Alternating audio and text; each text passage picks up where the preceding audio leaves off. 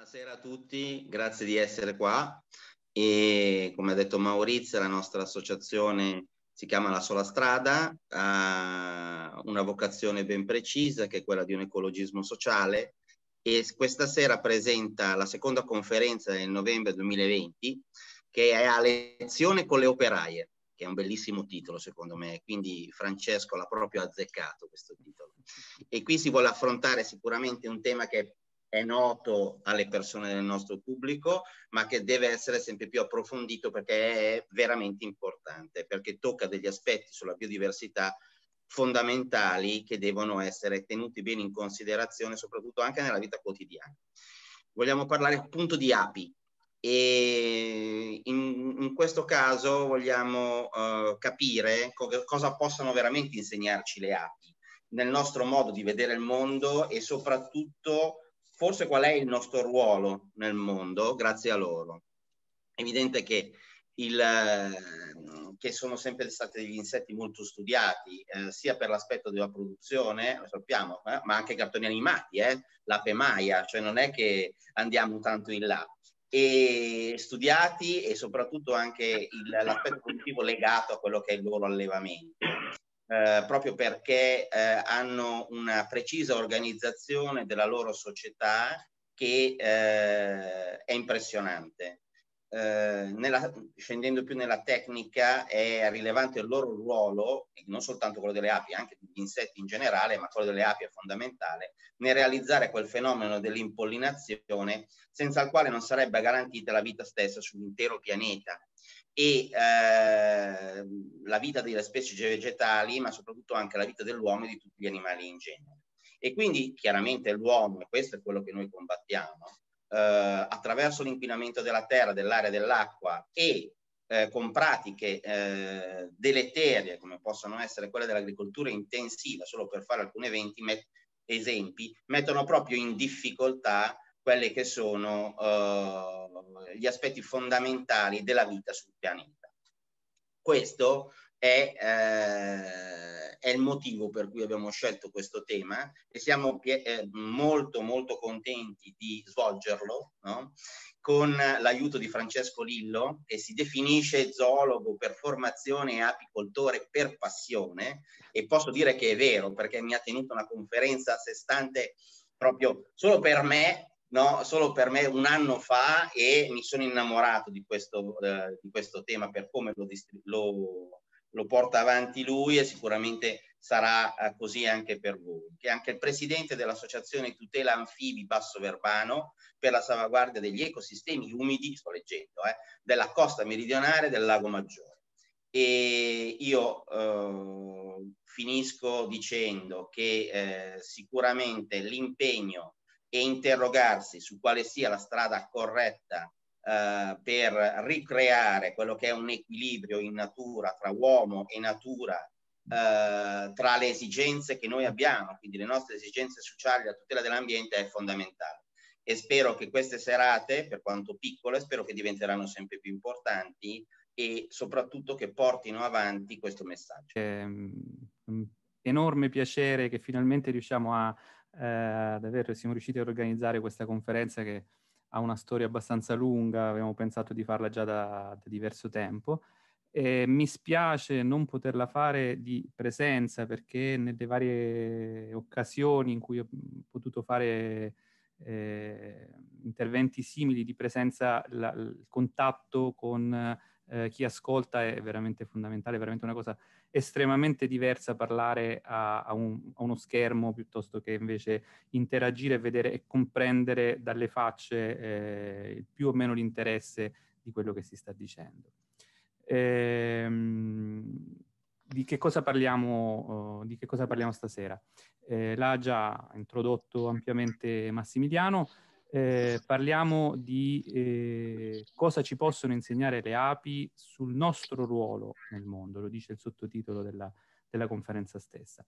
Non, è, non ho mh, strutturato questa conferenza mh, come una, diciamo, lezione di apicoltura, anche se mm-hmm. eventualmente sono poi ap- aperto eh, a eventuali domande più specifiche, quindi ci saranno un po' di nozioni, un po' di informazioni base sul, uh, su come è, strutturata la vita delle api, su come è organizzata la vita delle api, ma diciamo um, vuole essere, ehm, questa chiacchierata vuole essere principalmente una riflessione, eh, quindi prendere spunto dalla, da, dalla complessa vita delle api, eh, dove per api, lo dico subito, ma lo diremo anche, lo, lo, dirò anche più avanti, non intendo soltanto le api domestiche che producono il miele per nostro eh, uso e consumo, ma eh, diciamo tutta, tutto il gruppo. Tutto il gruppo.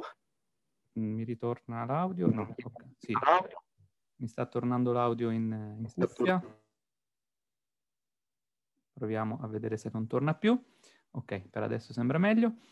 Ehm, tutto il gruppo degli apoidei, che sono un gruppo di, di, di, insetti abbastanza ampio, poi lo vedremo, che hanno delle caratteristiche in comune. Quindi sicuramente si fa riferimento alle api domestiche perché sono quelle che conosciamo meglio e che il grande pubblico conosce eh, con maggiore attenzione, ma eh, ciò che diciamo vale in gran parte anche per una grande moltitudine di altre specie.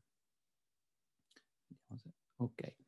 Allora, eh, partiamo da, dalla fine del, del discorso, cioè eh, partiamo da, dal, dalla, dall'informazione che abbiamo che circa 2 milioni di famiglie di api domestiche, cioè allevate in questo caso, muoiono ogni anno nel mondo, circa 200.000 in Italia. Eh, numeri eh, impressionanti soprattutto se riflettiamo sul fatto che ogni eh, alveare, ogni famiglia eh, può contenere da 20.000 a 40, 50.000 individui, quindi moltiplicato per 2 milioni, possiamo immaginare la quantità di animali che muoiono.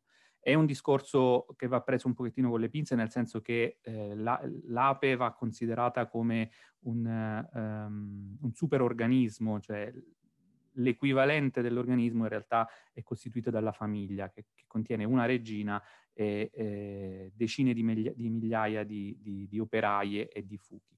Eh, però diciamo, i numeri fanno impressione. Ehm, eppure, eh, eppure non sono, primo, primo, spunto di riflessione, non sono, le api non sono le sole a trovarsi nei guai oggi come oggi.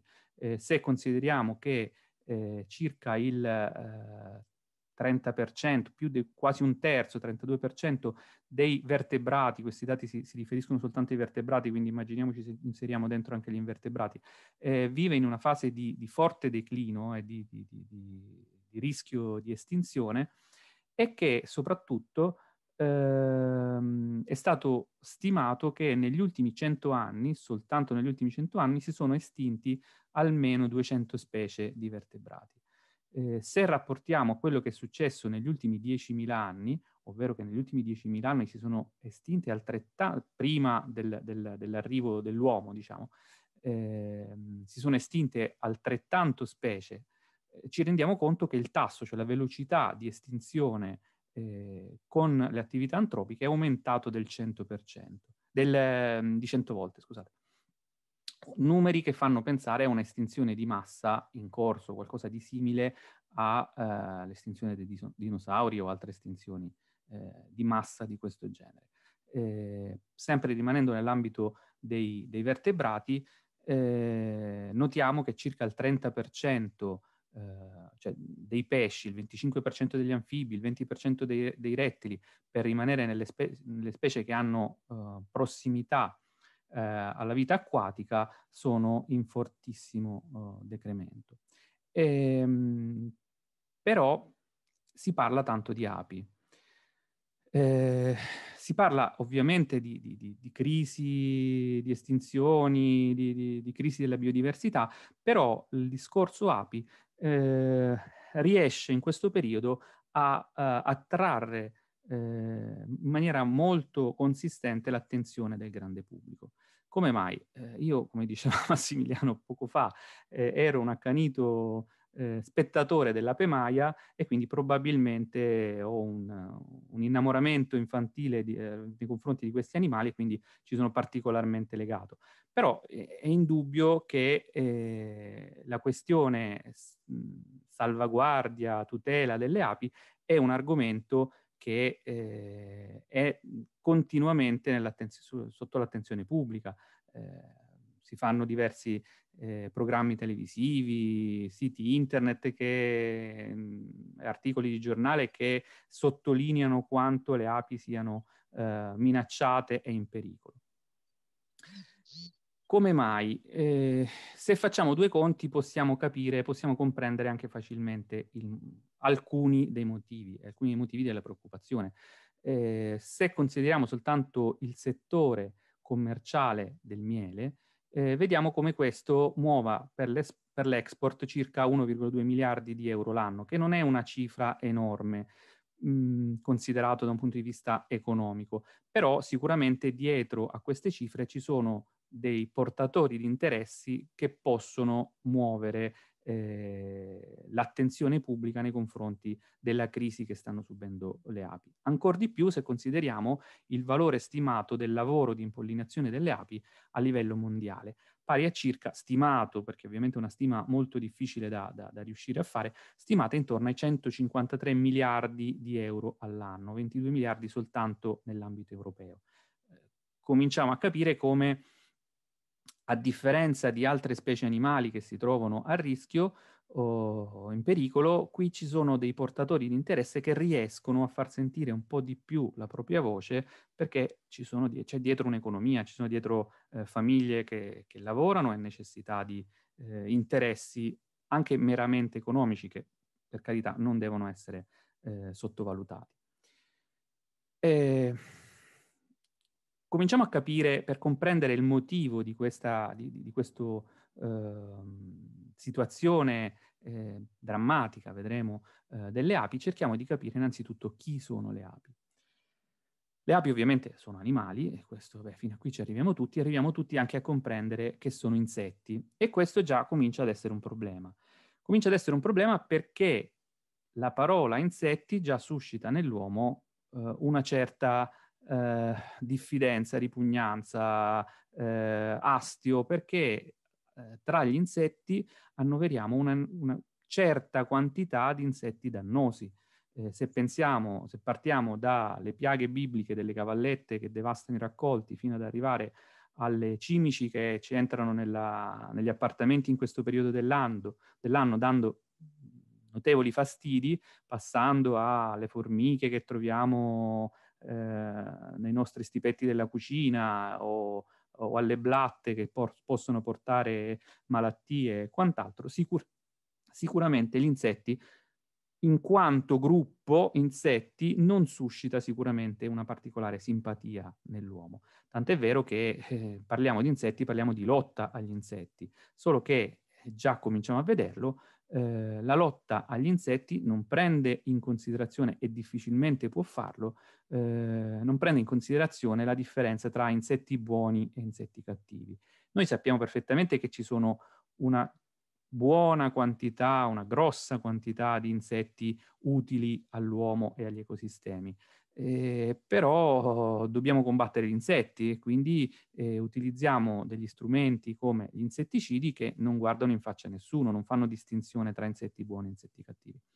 Eh, insetti buoni, diciamo utili, eh, sono ad esempio le api stesse per, per l'impollinazione, l'abbiamo già detto, ma anche insetti predatori come potrebbero essere le coccinelle che tutti conosciamo perché sono eh, predatori di insetti a loro volta nocivi e quindi vengono anche utilizzati per la lotta biologica ma in realtà gli insetti utili sono molti, molti di più, anzi quasi tutti gli insetti sono utili, perché sono in realtà i primi degradatori della sostanza organica morta, prima ancora che entri in decomposizione.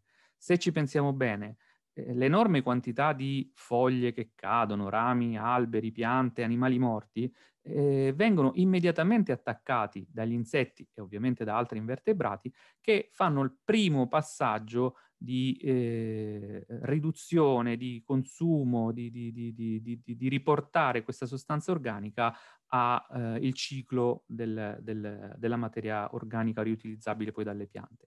Se non ci fosse questa enorme quantità di insetti che ci circonda, in brevissimo tempo saremmo circondati da questa, chiamiamolo, spazzatura naturale, biologica, che difficilmente potrebbe essere eh, smaltita in qualche maniera. Quindi eh, cominciamo subito a capire quanto gli insetti in quanto tali non dovrebbero essere considerati dei nemici to cure, ma eh, bisognerebbe fare delle grosse distinzioni. E le api? Le api in realtà eh, non sono soltanto, come vedete nell'immagine centrale, eh, l'apis mellifera, che è la nostra ape da miele, che produce il miele, la cera, la propoli e quant'altro, ma in realtà con api intendiamo all'incirca 20.000 specie nel mondo che appartengono al grosso gruppo degli apoidei, che hanno caratteristiche, forme, dimensioni molto diverse tra loro, ma che sono accomunate non tutte, ma quasi in maniera diversa, in maniera diversificata, dal fatto che eh, si nutrono eh, di ciò che producono i fiori, cioè sono Uh, il tramite, uh, non solo loro, ci sono anche molti altri insetti che lo fanno, ma gli, gli apoidei sono molto specializzati in questo, fanno il tramite tra le varie piante per consentire l'impollinazione, quindi ehm, consentono la riproduzione delle piante, la produzione di frutti, la produzione di semi e quindi il eh, susseguirsi eh, eh, delle, de, delle specie vegetali. Le api si nutrono esclusivamente o quasi esclusivamente sui fiori. Attenzione, sui fiori, non di fiori, non sono dei predatori di fiori, ma vanno a visitare i fiori essenzialmente per trarne due sostanze nutritive, il nettare e il polline.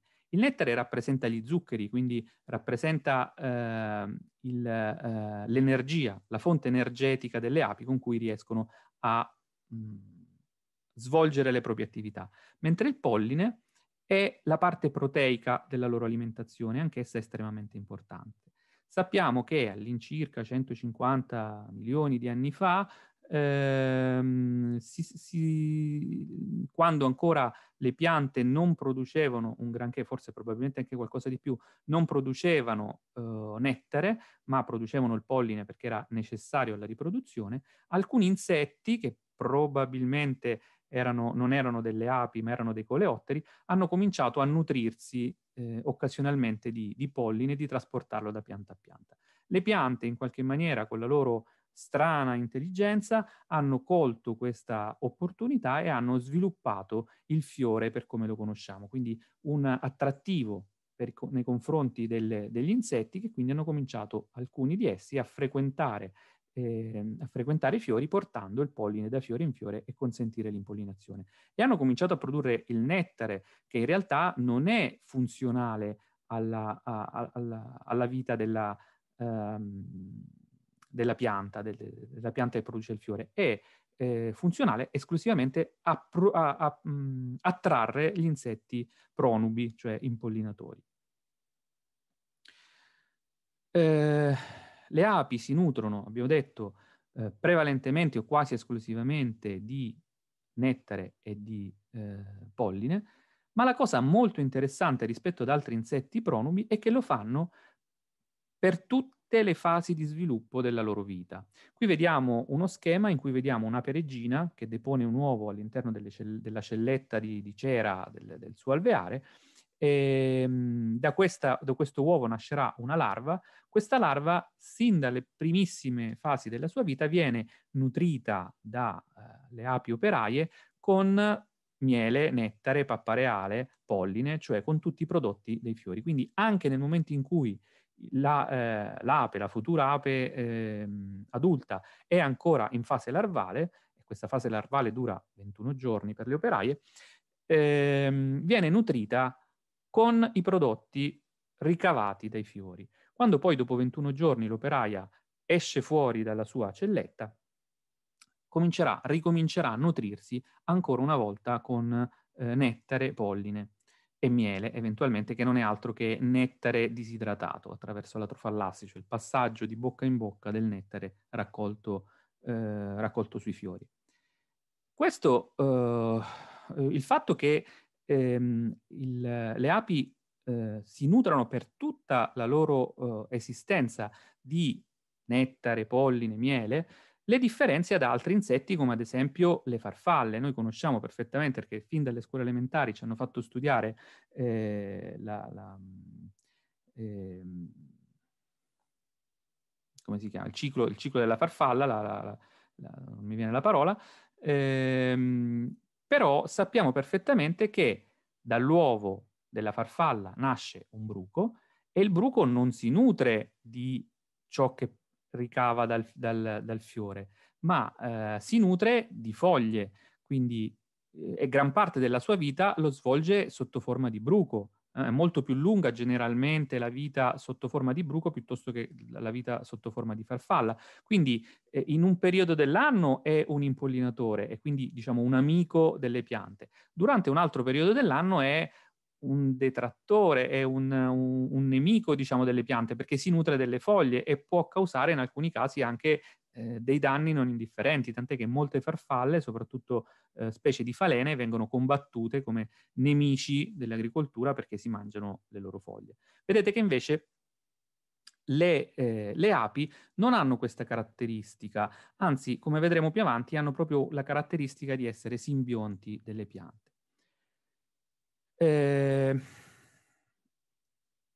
torno un attimo indietro, no, torno un attimo indietro. Quindi abbiamo detto, ehm, le api si nutrono tutto l'anno di ciò che, de- che ricavano da, eh, dai fiori, con un problema, che i fiori, soprattutto in ambienti come quelli della, so, del, del, del, nord Italia, del centro Europa, eh, di, di, di, zone non a clima mediterraneo temperato, non ci sono tutto l'anno, ci sono lunghi periodi, lunghi mesi in cui i fiori non ci sono. Quindi le api sono costrette a eh, raccogliere una grande quantità di nettare quando questo è disponibile, una grande quantità di polline quando questo è disponibile, stiparlo all'interno delle cellette di, di, di cera, conservarlo eh, e conservarlo eh, per i periodi di magra, per i periodi invernali.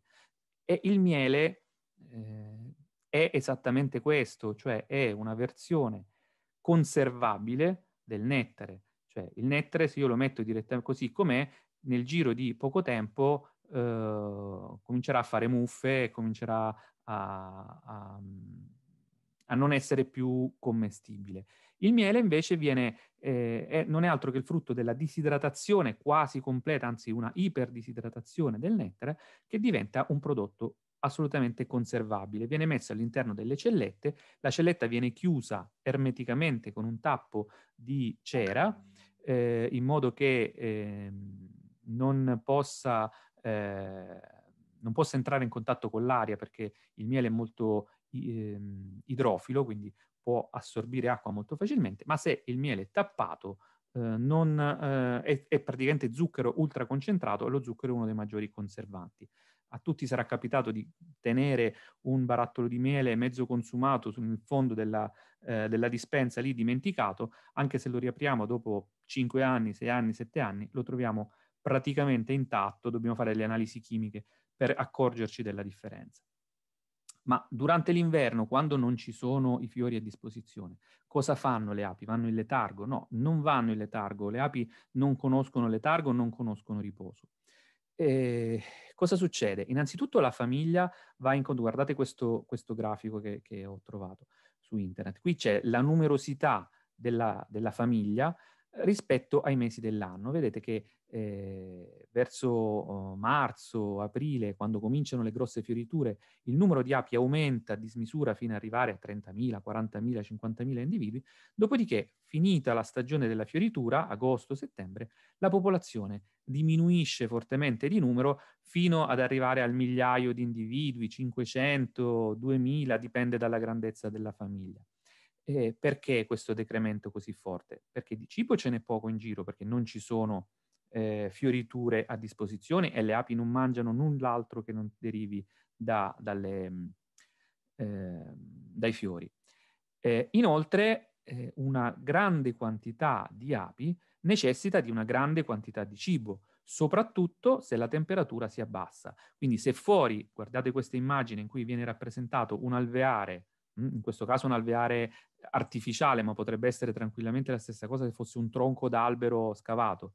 Eh, eh, un alveare in cui il, la temperatura esterna viene indicata come 5 gradi, ma potrebbe essere meno 5, meno 10, più o meno funziona nella stessa maniera. Cosa fanno le api? Le api fanno quello che non dovremmo fare noi, cioè in questo momento, cioè fanno un assembramento. Ecco qui, vedete questo gruppo di api che fanno questo enorme enorme, sono poche api rispetto a quante ce ne sono durante la, la primavera e l'estate, ehm, un, un, grosso assembramento che prende il nome di glomere, che serve a rimanere tutte compatte a fare il compito che fanno le api d'inverno, cioè produrre calore. Eh, vedete in questa immagine appunto l'immagine eh, che rappresenta come la zona più prossima al glomere, anche se fuori ci sono 5 gradi, eh, mantiene una temperatura costante intorno ai 25 gradi, quindi 20 gradi di differenza rispetto all'esterno, 30 gradi se fuori ci sono eh, temperature più basse e via via che ci discostiamo eh, all'interno dell'alveare si riscontra nuovamente la temperatura ehm, simile a quella esterna. Come fanno a produrre tutto questo calore eh, le api? Consumando la fonte di energia, gli zuccheri che hanno stipato durante la bella stagione, cioè consumando il miele mh, hm, che hanno uh, messo da parte e trasformandolo attraverso il movimento dei loro muscoli delle ali in calore. Eh, tutte queste api raggruppate in glomere eh, si raggruppano intorno alla regina, che assolutamente durante l'inverno non deve morire, perché se muore la regina, durante l'inverno non c'è assolutamente modo per cui eh, la famiglia possa sopravvivere all'inverno. Una volta arrivati alla, alla, nuovamente alla primavera successiva, non c'è modo in questo caso di sostituire la regina, quindi la famiglia è destinata a soccombere. Quindi è fondamentale che le api riescono ad avere la giusta quantità di eh, miele per passare l'inverno, altrimenti eh, non eh, riusciranno a sopravvivere. Come vi dicevo, eh, api e fiori eh, sono, uh, non entrano assolutamente in competizione, eh, attuano un mutualismo simbiotico, che vuol dire che eh, l'ape trae vantaggio a nutrirsi sul fiore, il fiore trae vantaggio a far sì che l'ape si nutra sul fiore. Lo sappiamo tutti questo, è ovvio, però ehm, in natura non sono così tanti gli esempi di mutualismo simbiotico. Ce ne sono altri esempi noti come ad esempio il pesce pagliaccio e l'attinia, ma eh, normalmente uh, un, un, animale eh, sfrutta un altro, cioè potrebbe essere l'esempio del ghepardo e della gazzella in cui eh, i due animali coevo- coevolvono, ad esempio il ghepardo deve diventare la specie ghepardo deve diventare sempre più veloce per poter raggiungere la gazzella, contemporaneamente la gazzella deve diventare sempre più veloce per poter scappare al ghepardo. Quindi queste due specie coevolvono contemporaneamente eh, in quella che si chiama corsa agli armamenti tecnicamente, eh, ma non, non, hanno, non, non traggono vantaggio l'uno dall'altro. Invece in questo caso, nel caso dell'ape e del fiore, c'è un mutualismo in cui entrambi coevolvono per il reciproco vantaggio. Ognuno, eh, ognuna delle due specie porta vantaggio all'altro. Addirittura le piante è stato visto che sono in grado, per, parlando delle api domestiche, perché non, cioè questo non vale per tutte le specie di api, sono in grado in qualche maniera le piante di convincere le api a rimanere fedeli al tipo di fiore che l'ape bottina all'inizio della giornata. Cosa vuol dire? Che la mattina l'ape si sveglia, eh, prende la sua valigetta e va a, a, lavorare. Il suo lavoro consiste nell'andare a bottinare, eh, a raccogliere il nettare e il polline eh, dei fiori arriva nel primo fiore che incontra, mettiamo che sia un fiore di robinia o volgarmente detto acacia, eh, raccoglie il suo nettare eh, e il suo polline, dopodiché per tutto il resto della giornata, mediamente, continuerà a raccogliere nettare e polline su altri fiori di robinia, non andrà a visitare altre piante che non siano di robinia. Questo è assolutamente un grossissimo vantaggio per la pianta, perché il polline che raccoglie la, mh, eh, che raccoglie l'ape, eh, verrà, portata qua, verrà portato quasi sicuramente in un altro fiore di robinia. Se lo portasse in un fiore di pesco, per dire, eh, farebbe, un, eh, andre, farebbe sprecare il polline della robinia, perché il fiore di pesco non sa che cosa farsene del polline della robinia. Quindi è stato visto che le api hanno sviluppato una sorta di fedeltà di bottinamento, così viene chiamata tecnicamente, che in qualche maniera le impone alle api di mantenere per, tutto, per tutta la giornata lavorativa eh, il bottinamento sulla stessa specie vegetale. Eh, la mattina dopo generalmente la mattina dopo, chiaramente queste sono semplificazioni, eh, si ricomincia da capo. L'ape esce e va in un fiore il primo fiore che incontra sarà la tipologia di fiore che visiterà per tutta la giornata lavorativa. Durante un giorno un'ape visita centinaia di fiori, fa avanti e indietro centinaia di volte dall'alveare e quindi potete immaginare quanta opera di impollinazione riesce a compiere. Veniamo al dunque, cioè perché le api si stanno, uh, sono in declino, perché c'è questo rischio di, chiamiamolo estinzione, anche se in realtà al momento rischio di estinzione per l'ape domestica non c'è, per altre specie di api ehm, per altre specie di api selvatiche c'è come, anzi alcune specie di bombi ad esempio sono già eh, note che si siano estinte. Allora, se chiediamo a un vecchio apicoltore eh, che ha cominciato la sua attività negli anni 70 del secolo scorso, eh, qual è il peggior nemico della, del, dell'ape, sicuramente vi dirà il peggior nemico dell'ape è la varroa. La varroa è questo ehm, acaro, eh, quindi della famiglia delle zecche per capirci, eh, rappresentato in figura, che è molto piccolo ehm, ed è un parassita delle api. Eh, perché vi dico, se lo chiediamo a un vecchio um, apicoltore che ha cominciato negli anni 70? Perché fino agli anni 80 in Italia la varroa non esisteva. È stata portata dal commercio delle api, perché esiste un grosso commercio di andirivieni, di api, mescolamento di razze per cercare di ottenere l'ape più produttiva, eh, più performante e questa, attività ha fatto sì che dal, dal, Sud America sia stato portato a un certo punto negli, intorno agli anni 80, fine anni 70, inizio anni 80 in Europa questa, questo acaro che si nutre della linfa delle, delle api indebolendole ma diciamo non è questo tanto il problema, il problema è che eh, insieme alla, alla suzione che fa delle, della linfa delle api, inocula involontariamente, ovviamente, virus e batteri eh, nel corpo dell'ape, che si indebolisce fortemente e è la, diciamo, la causa del fatto che molte famiglie di api non riescono a superare l'inverno perché non sono abbastanza forti da uh, superare quella situazione che abbiamo visto poc'anzi di difficoltà in cui c'è bisogno che ci siano molte api, molte api eh, in buona salute che riescano a produrre calore e riescono a far superare eh, l'inverno alla famiglia.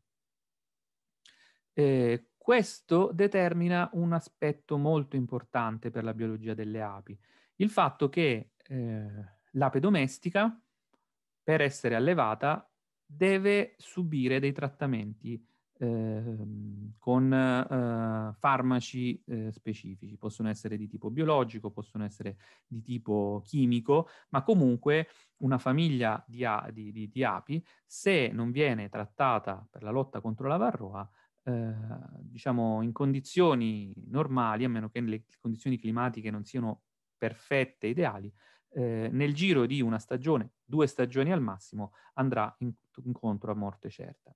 Ed è il motivo per cui, secondo molti eh, autori, osservatori, scienziati, l'ape apis mellifera, quindi l'ape do- quella che chiamiamo apis, ape domestica, in natura è virtualmente già estinta.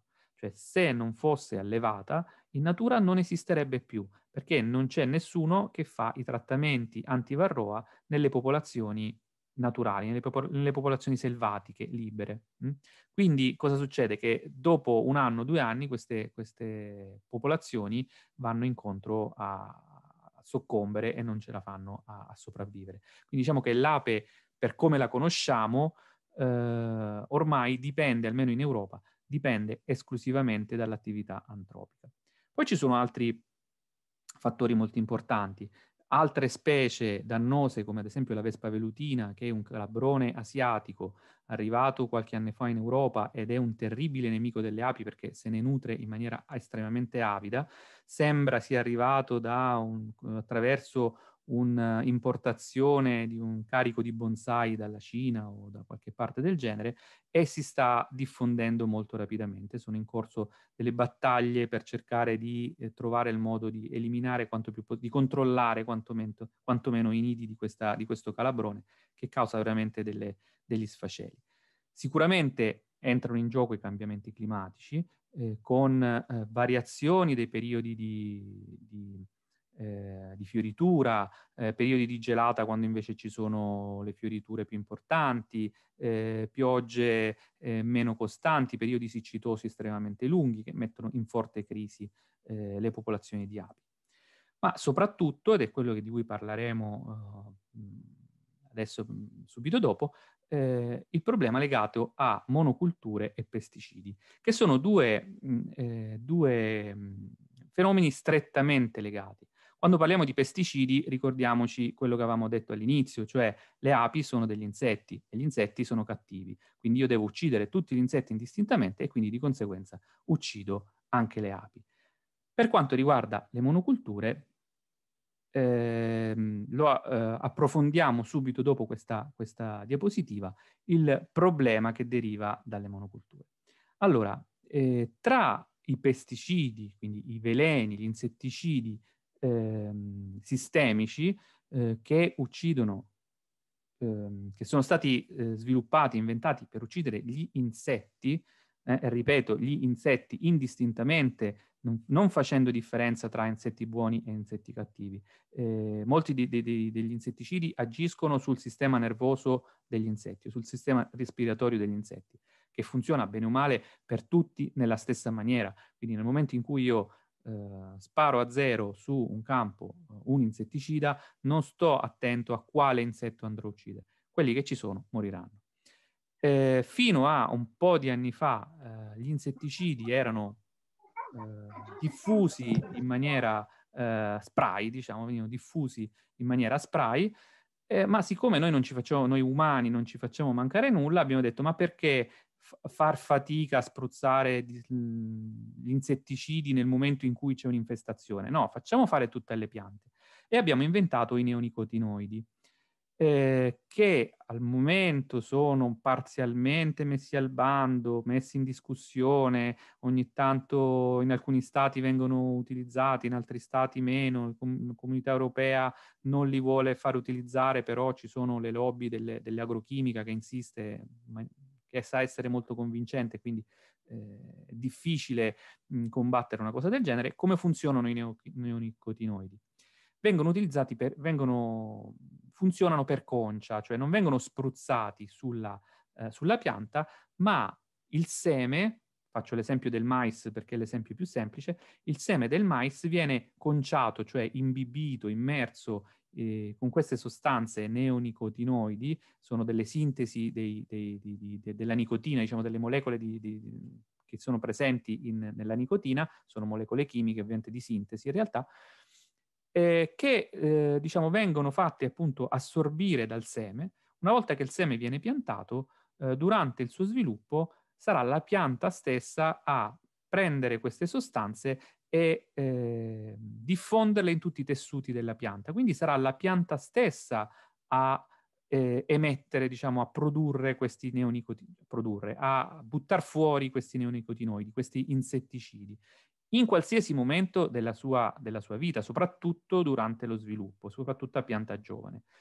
quindi non quando c'è bisogno di un intervento fitosanitario, in qualsiasi momento della sua vita. Quindi vuol dire che tutti gli insetti, indistintamente, che entreranno in contatto con questa pianta, perché magari prendono il polline, perché magari eh, prendono l'acqua che si forma sull'ascella della foglia, eh, perché magari si fermano eh, nelle foglie e magari ne mangiano un pezzettino, saranno ehm, toccati da questo, da questo veleno che eh, crea dei disturbi, soprattutto di orientamento del sistema nervoso, e quindi di fatto crea, eh, provoca la morte di un'enorme quantità di insetti.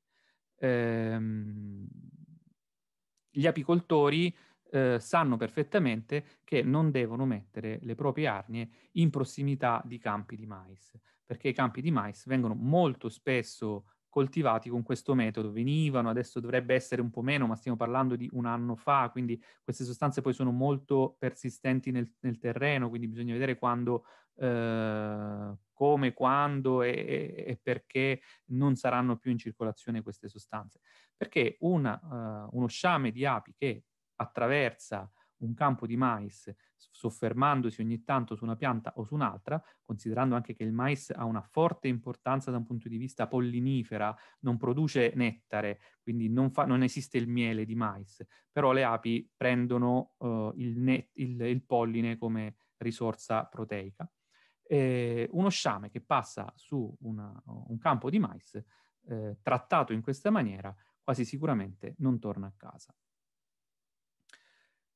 Quindi, quindi, in massima parte possiamo dire che in massima parte, non esclusivamente chiaramente, ma in massima parte le cause del, del declino delle api vanno ricercate nel paradigma della eh, coltura intensiva. Eh, cosa implica questo paradigma della cultura intensiva che era sconosciuta all'uomo fino, sicuramente fino alla fine dell'Ottocento, poi è stata mh, studiata, messa a punto, diciamo che ha, nella, ha, preso piede sicuramente dopo, intorno alla metà del, del, del 1900, prima era uh, soltanto in parte, soprattutto in Europa, era soltanto in parte eh, praticata. Innanzitutto uh, prevede l'eliminazione delle aree non produttive. Eh, ciò che non è produttivo è inutile, dannoso, è uno spreco, cioè un, un, mancato introito e quindi eliminiamo siepi, boschi, argini, prati, tutto ciò che non è produttivo. Ciò avviene soprattutto in pianura perché è facile eliminare un boschetto, eliminare una siepe, perché se io elimino una siepe ottengo nuovo spazio per le mie colture intensive, appunto. Senza tener conto che questi ambienti, ehm, siepi, boschi, argini e quant'altro, sono dei preziosissimi scrigni di biodiversità dove specie utili, come possono essere le api, come possono essere, eh, per dire, le coccinelle o comunque altri insetti o uccelli che eh, combattono specie eh, dannose, trovano riparo anche in periodi eh, sfavorevoli. E poi eh, sono ricchi di fioriture che ehm, avvengono in maniera scalare durante un periodo dell'anno più lungo. Non fiorisce tutto insieme come in una coltura intensiva. Abbiamo soltanto patate e le patate fioriranno tutte nello stesso momento, dopodiché non ci sarà più nessun tipo di fioritura nell'arco di ettari, di, di diversi e tanti ettari, chilometri quadrati di spazio. Se conserviamo degli spazi non produttivi, eh, conserviamo anche la possibilità di una eh, scalarità delle fioriture e delle risorse a disposizione delle api e di, di, di tutti gli animali utili al, al, al, anche all'agricoltura. Eh, l'agricoltura, la coltura intensiva, l'agricoltura intensiva passa dalla rotazione agraria, che viene completamente abbandonata, alla monosuccessione, cioè la monocultura. Eh, per secoli, per millenni, l'uomo ha coltivato le terre ruotando le colture eh, e invece a un certo punto facciamo monocultura, l'abbiamo già detto, eh, un solo tipo di pianta, eh, un solo tipo di fioritura, un solo tempo di fioritura. Ehm, la sostanza organica che storicamente veniva integrata nel terreno con vari metodi, poi vedremo anche quali sono principalmente, ma diciamo l'apporto di concime organico, di letame e quant'altro, viene soppiantata dalla concimazione chimica, soprattutto a base azotata, a base di azoto, che a lungo andare riduce la fertilità del terreno, dove per fertilità del terreno non intendiamo la quantità di nutrienti che ci sono nel terreno, ma intendiamo tutto un complesso di eh, caratteristiche, quali sono ad esempio la tessitura, la, la, la, la, quantità di sostanza organica che poi pian piano si trasforma in humus e da humus si trasforma in sostanze minerali utilizzabili dalle piante. Abbiamo soltanto un substrato passivo eh, ricco di azoto perché ce l'abbiamo aggiunto chimicamente e che spesso, molto spesso, viene dilavato dalla, dall'acqua, sia dalla pioggia che dalla, eh, dall'irrigazione, perché l'azoto chimico eh, ha una, una, una, tendenza alla dilavazione molto forte e dove va a finire? Va a finire in falda, va a finire nelle acque che poi noi eh, beviamo, utilizziamo a, a, sua volta per, a loro volta per, eh, per l'irrigazione. Tutto ciò ha, comporta la necessità di una grande quantità di utilizzo di fitofarmaci. Per, perché? Perché ehm, dobbiamo contrastare il diffondersi eh, e il perdurare di insetti nocivi. Cosa abbiamo fatto costruendo una monocultura? Abbiamo costruito un Eden, un paradiso per i nostri nemici. Il nostro nemico in agricoltura è l'insetto nocivo.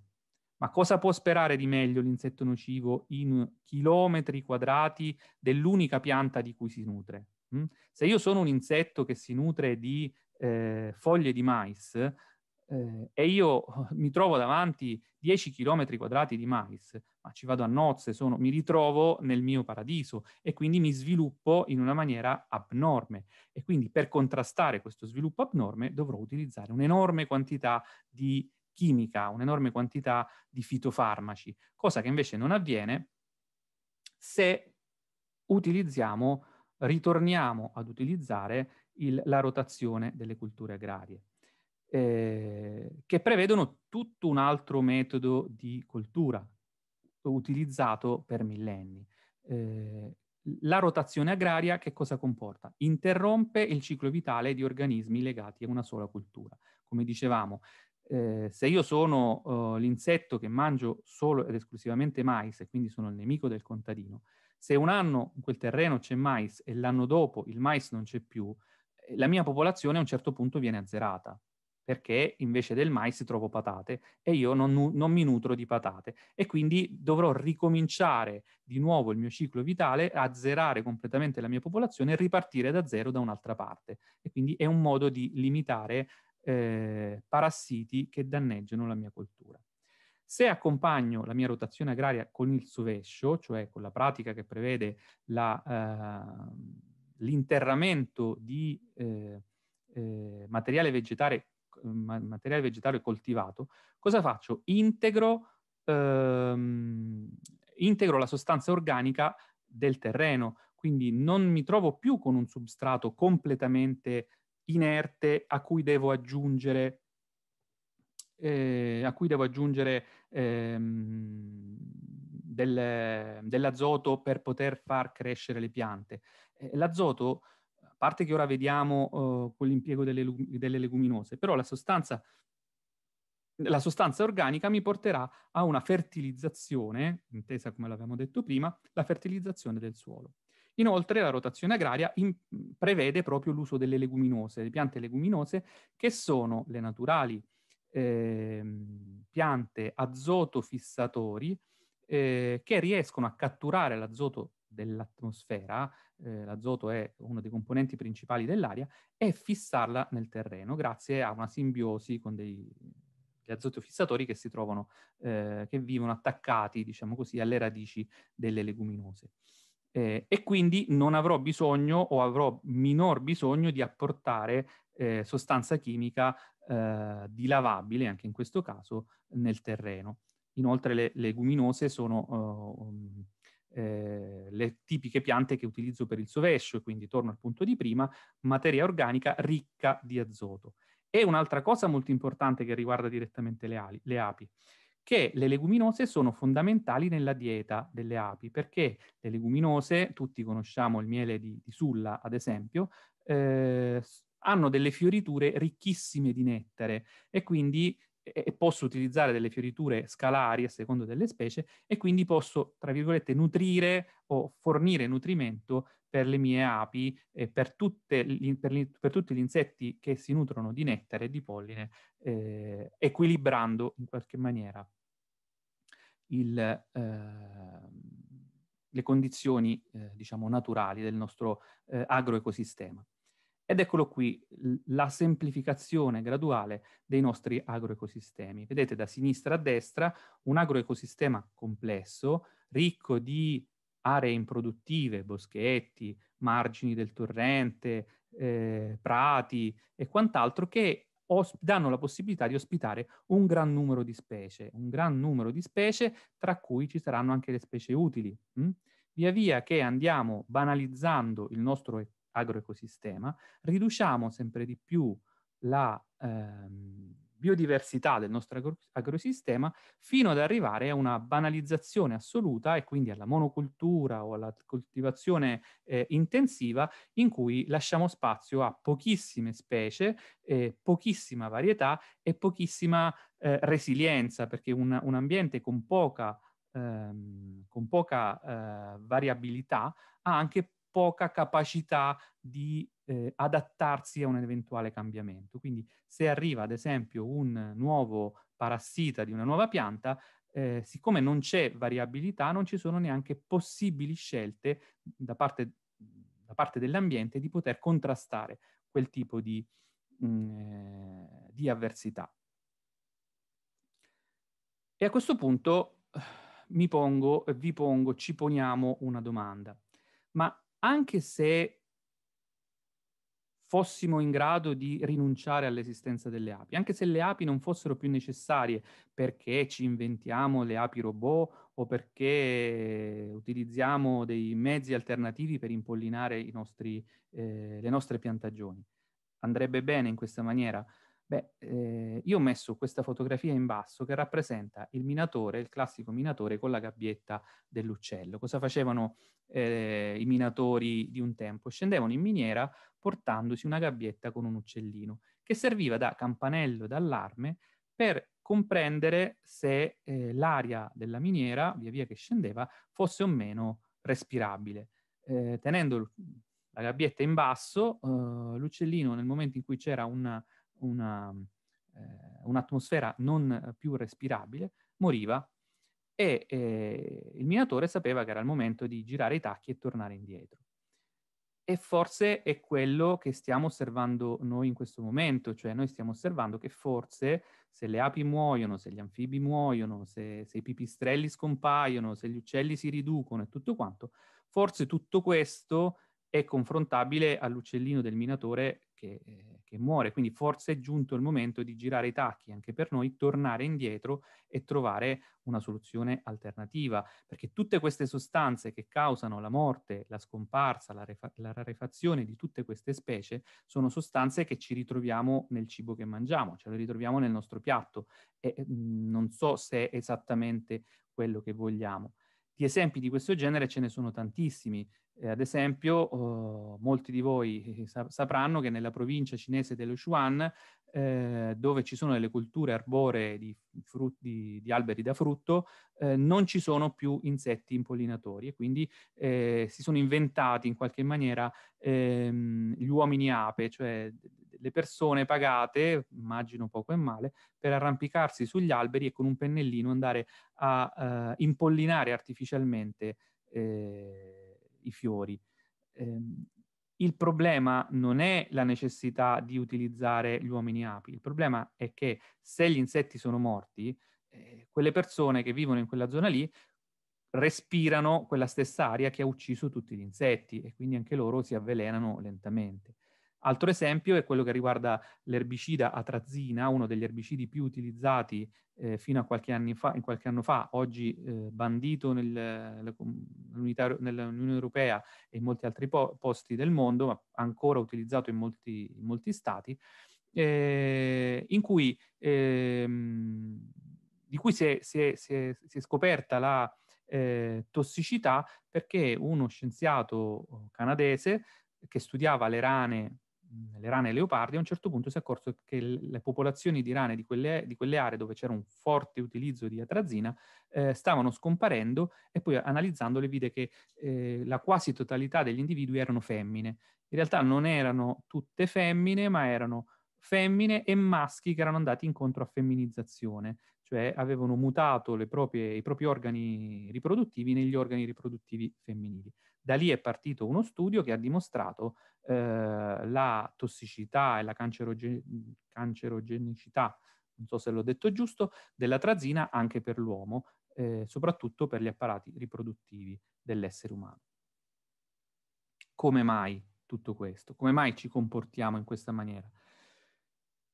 Eh, secondo molti autori, l'uomo, l'essere umano, è considerabile come una specie maladattativa.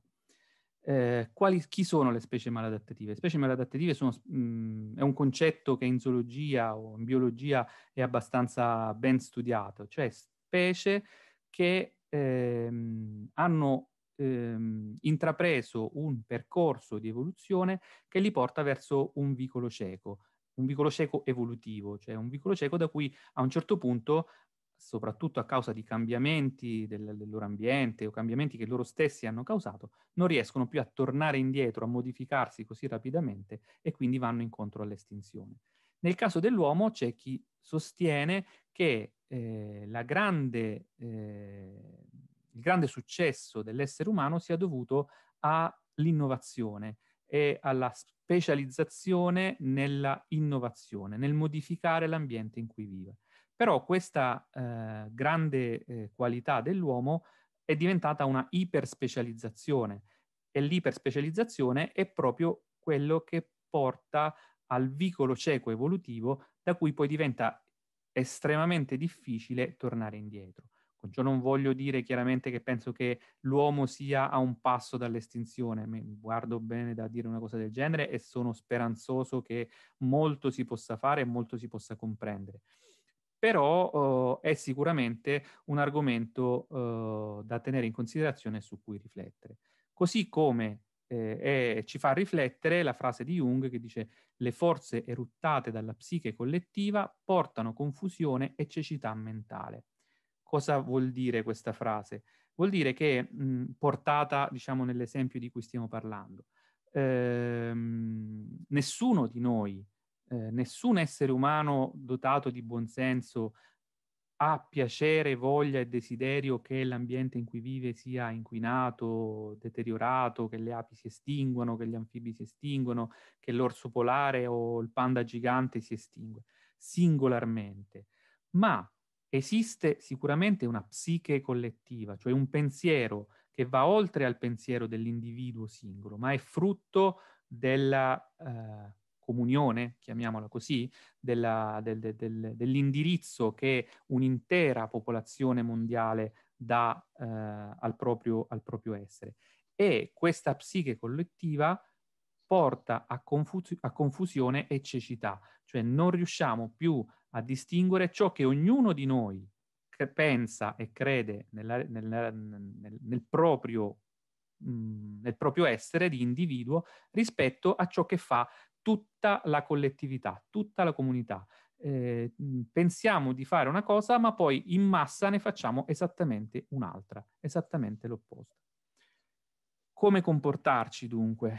Eh, la uh, similitudine che riesco a portare, che ho portato anche in altre, in altre occasioni, è quella dell'ombrello e la sveglia, cioè eh, la necessità di usare eh, l'esigenza di conservare la biodiversità e quindi di conseguenza di conservare la vita delle api, la vita di, di, di, degli ecosistemi, preservare gli ecosistemi, come se fosse una sveglia, come se fosse qualcosa che ci ricorda alla stessa maniera in cui la sveglia ci ricorda che la mattina dobbiamo andare in ufficio, perché in questo siamo molto bravi, alla stessa maniera abbiamo bisogno, di qualcosa che ci ricordi che dobbiamo fare un qualche cosa. E questo qualcosa è conservare la biodiversità, conservare l'integrità dell'ambiente in cui viviamo.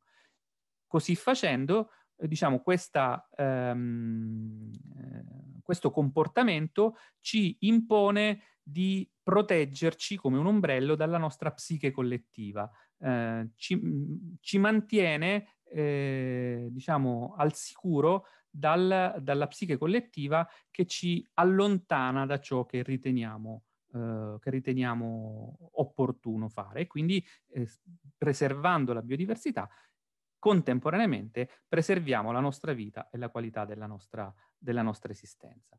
Ehm, tutto dipende, a mio parere, a mio modestissimo parere, dalla necessità di cambiare il paradigma, paradigma della produttività fine a se stessa. Eh, non dobbiamo produrre per produrre, ma dobbiamo produrre per produrre qualità. Eh, in agricoltura, così come nell'industria, così come nella cultura, così come nella scuola, così come in qualsiasi, ehm, qualsiasi campo noi produciamo qualche cosa, dobbiamo eh, cambiare il paradigma e non vedere la produttività come fine ultimo, eh, è uno dei fini, chiaramente, non, non, non, non, penso assolutamente che non si debba pensare anche al profitto, ma non deve essere l'unica linea guida. Il profitto deve essere inserito, la produttività deve essere inserita eh, nell'ottica della produzione, del, nella, nel produrre qualità, con interventi sia a scala locale che a, a, scala ampia, diciamo globale, ma diciamo scala ampia perché globale veramente diventa difficile. E una delle cose che assolutamente dobbiamo fare è quella di pretendere. Pretendere che il comportamento dei, eh, delle amministrazioni, eh, delle, della politica, della società e prima di tutto il comportamento nostro, del nostro agire, eh, sia coerente con questo percorso, con questa strada. La strada da percorrere sicuramente, indubbiamente, è quella di cambiare il paradigma, eh, andare verso eh, una ricerca continua della qualità e del, eh, de- della, giusta, della, giusta, strada.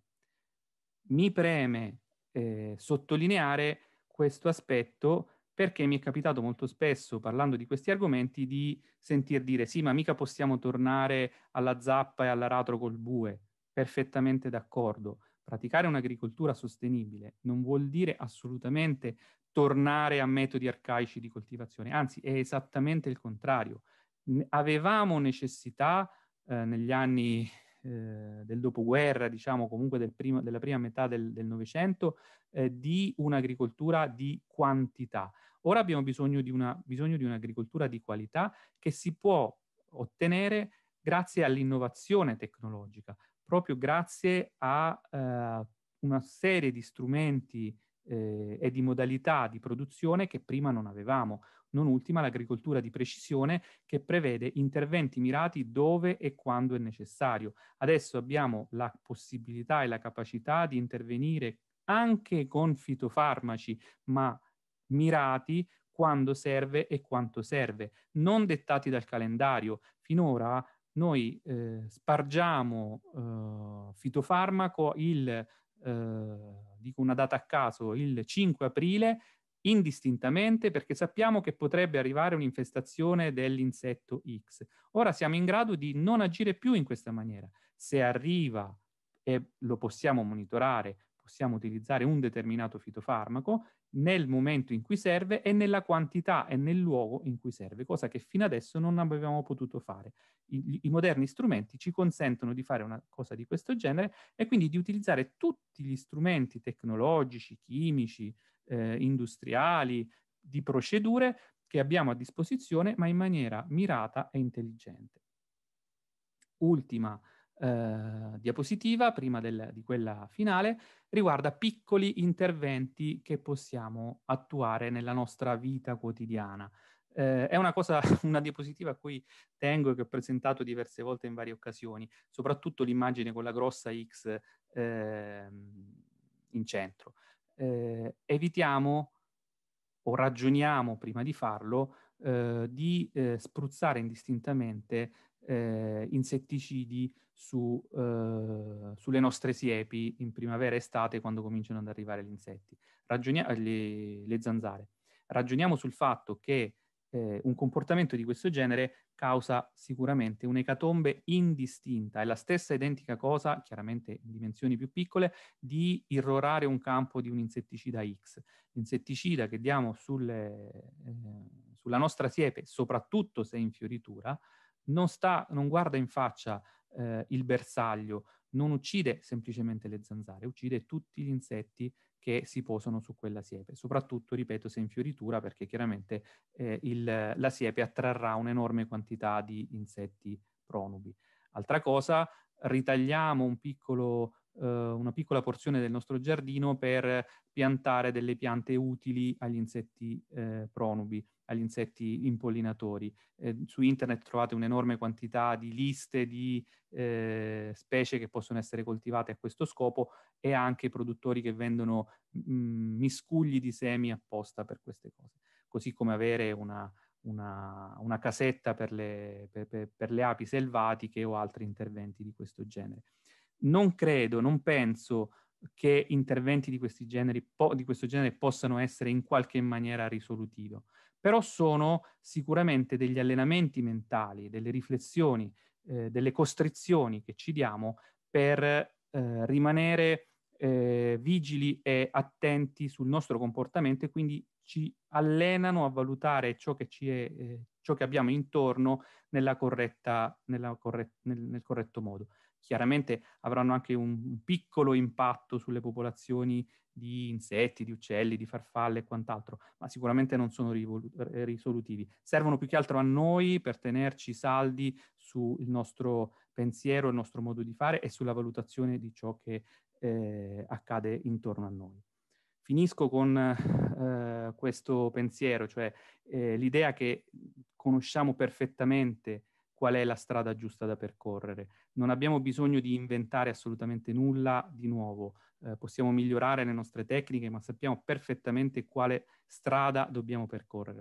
Dobbiamo soltanto avere il coraggio e, e, e la decisione di decidere di percorrerla veramente e di, di, di fare ciò che è giusto non soltanto per il bene dell'ambiente, di cui qualcuno gli può interessare e qualcun altro no, ma sicuramente per il, anche eh, per il bene eh, nostro, dei nostri figli, dei nostri nipoti, eh, ma anche proprio nostro in prima persona. Eh, vi ringrazio dell'attenzione, spero di non essere stato troppo lungo, eh, sono chiaramente a disposizione per eh, qualche domanda, qualche approfondimento di qualsiasi genere, se posso rispondere. Silvia?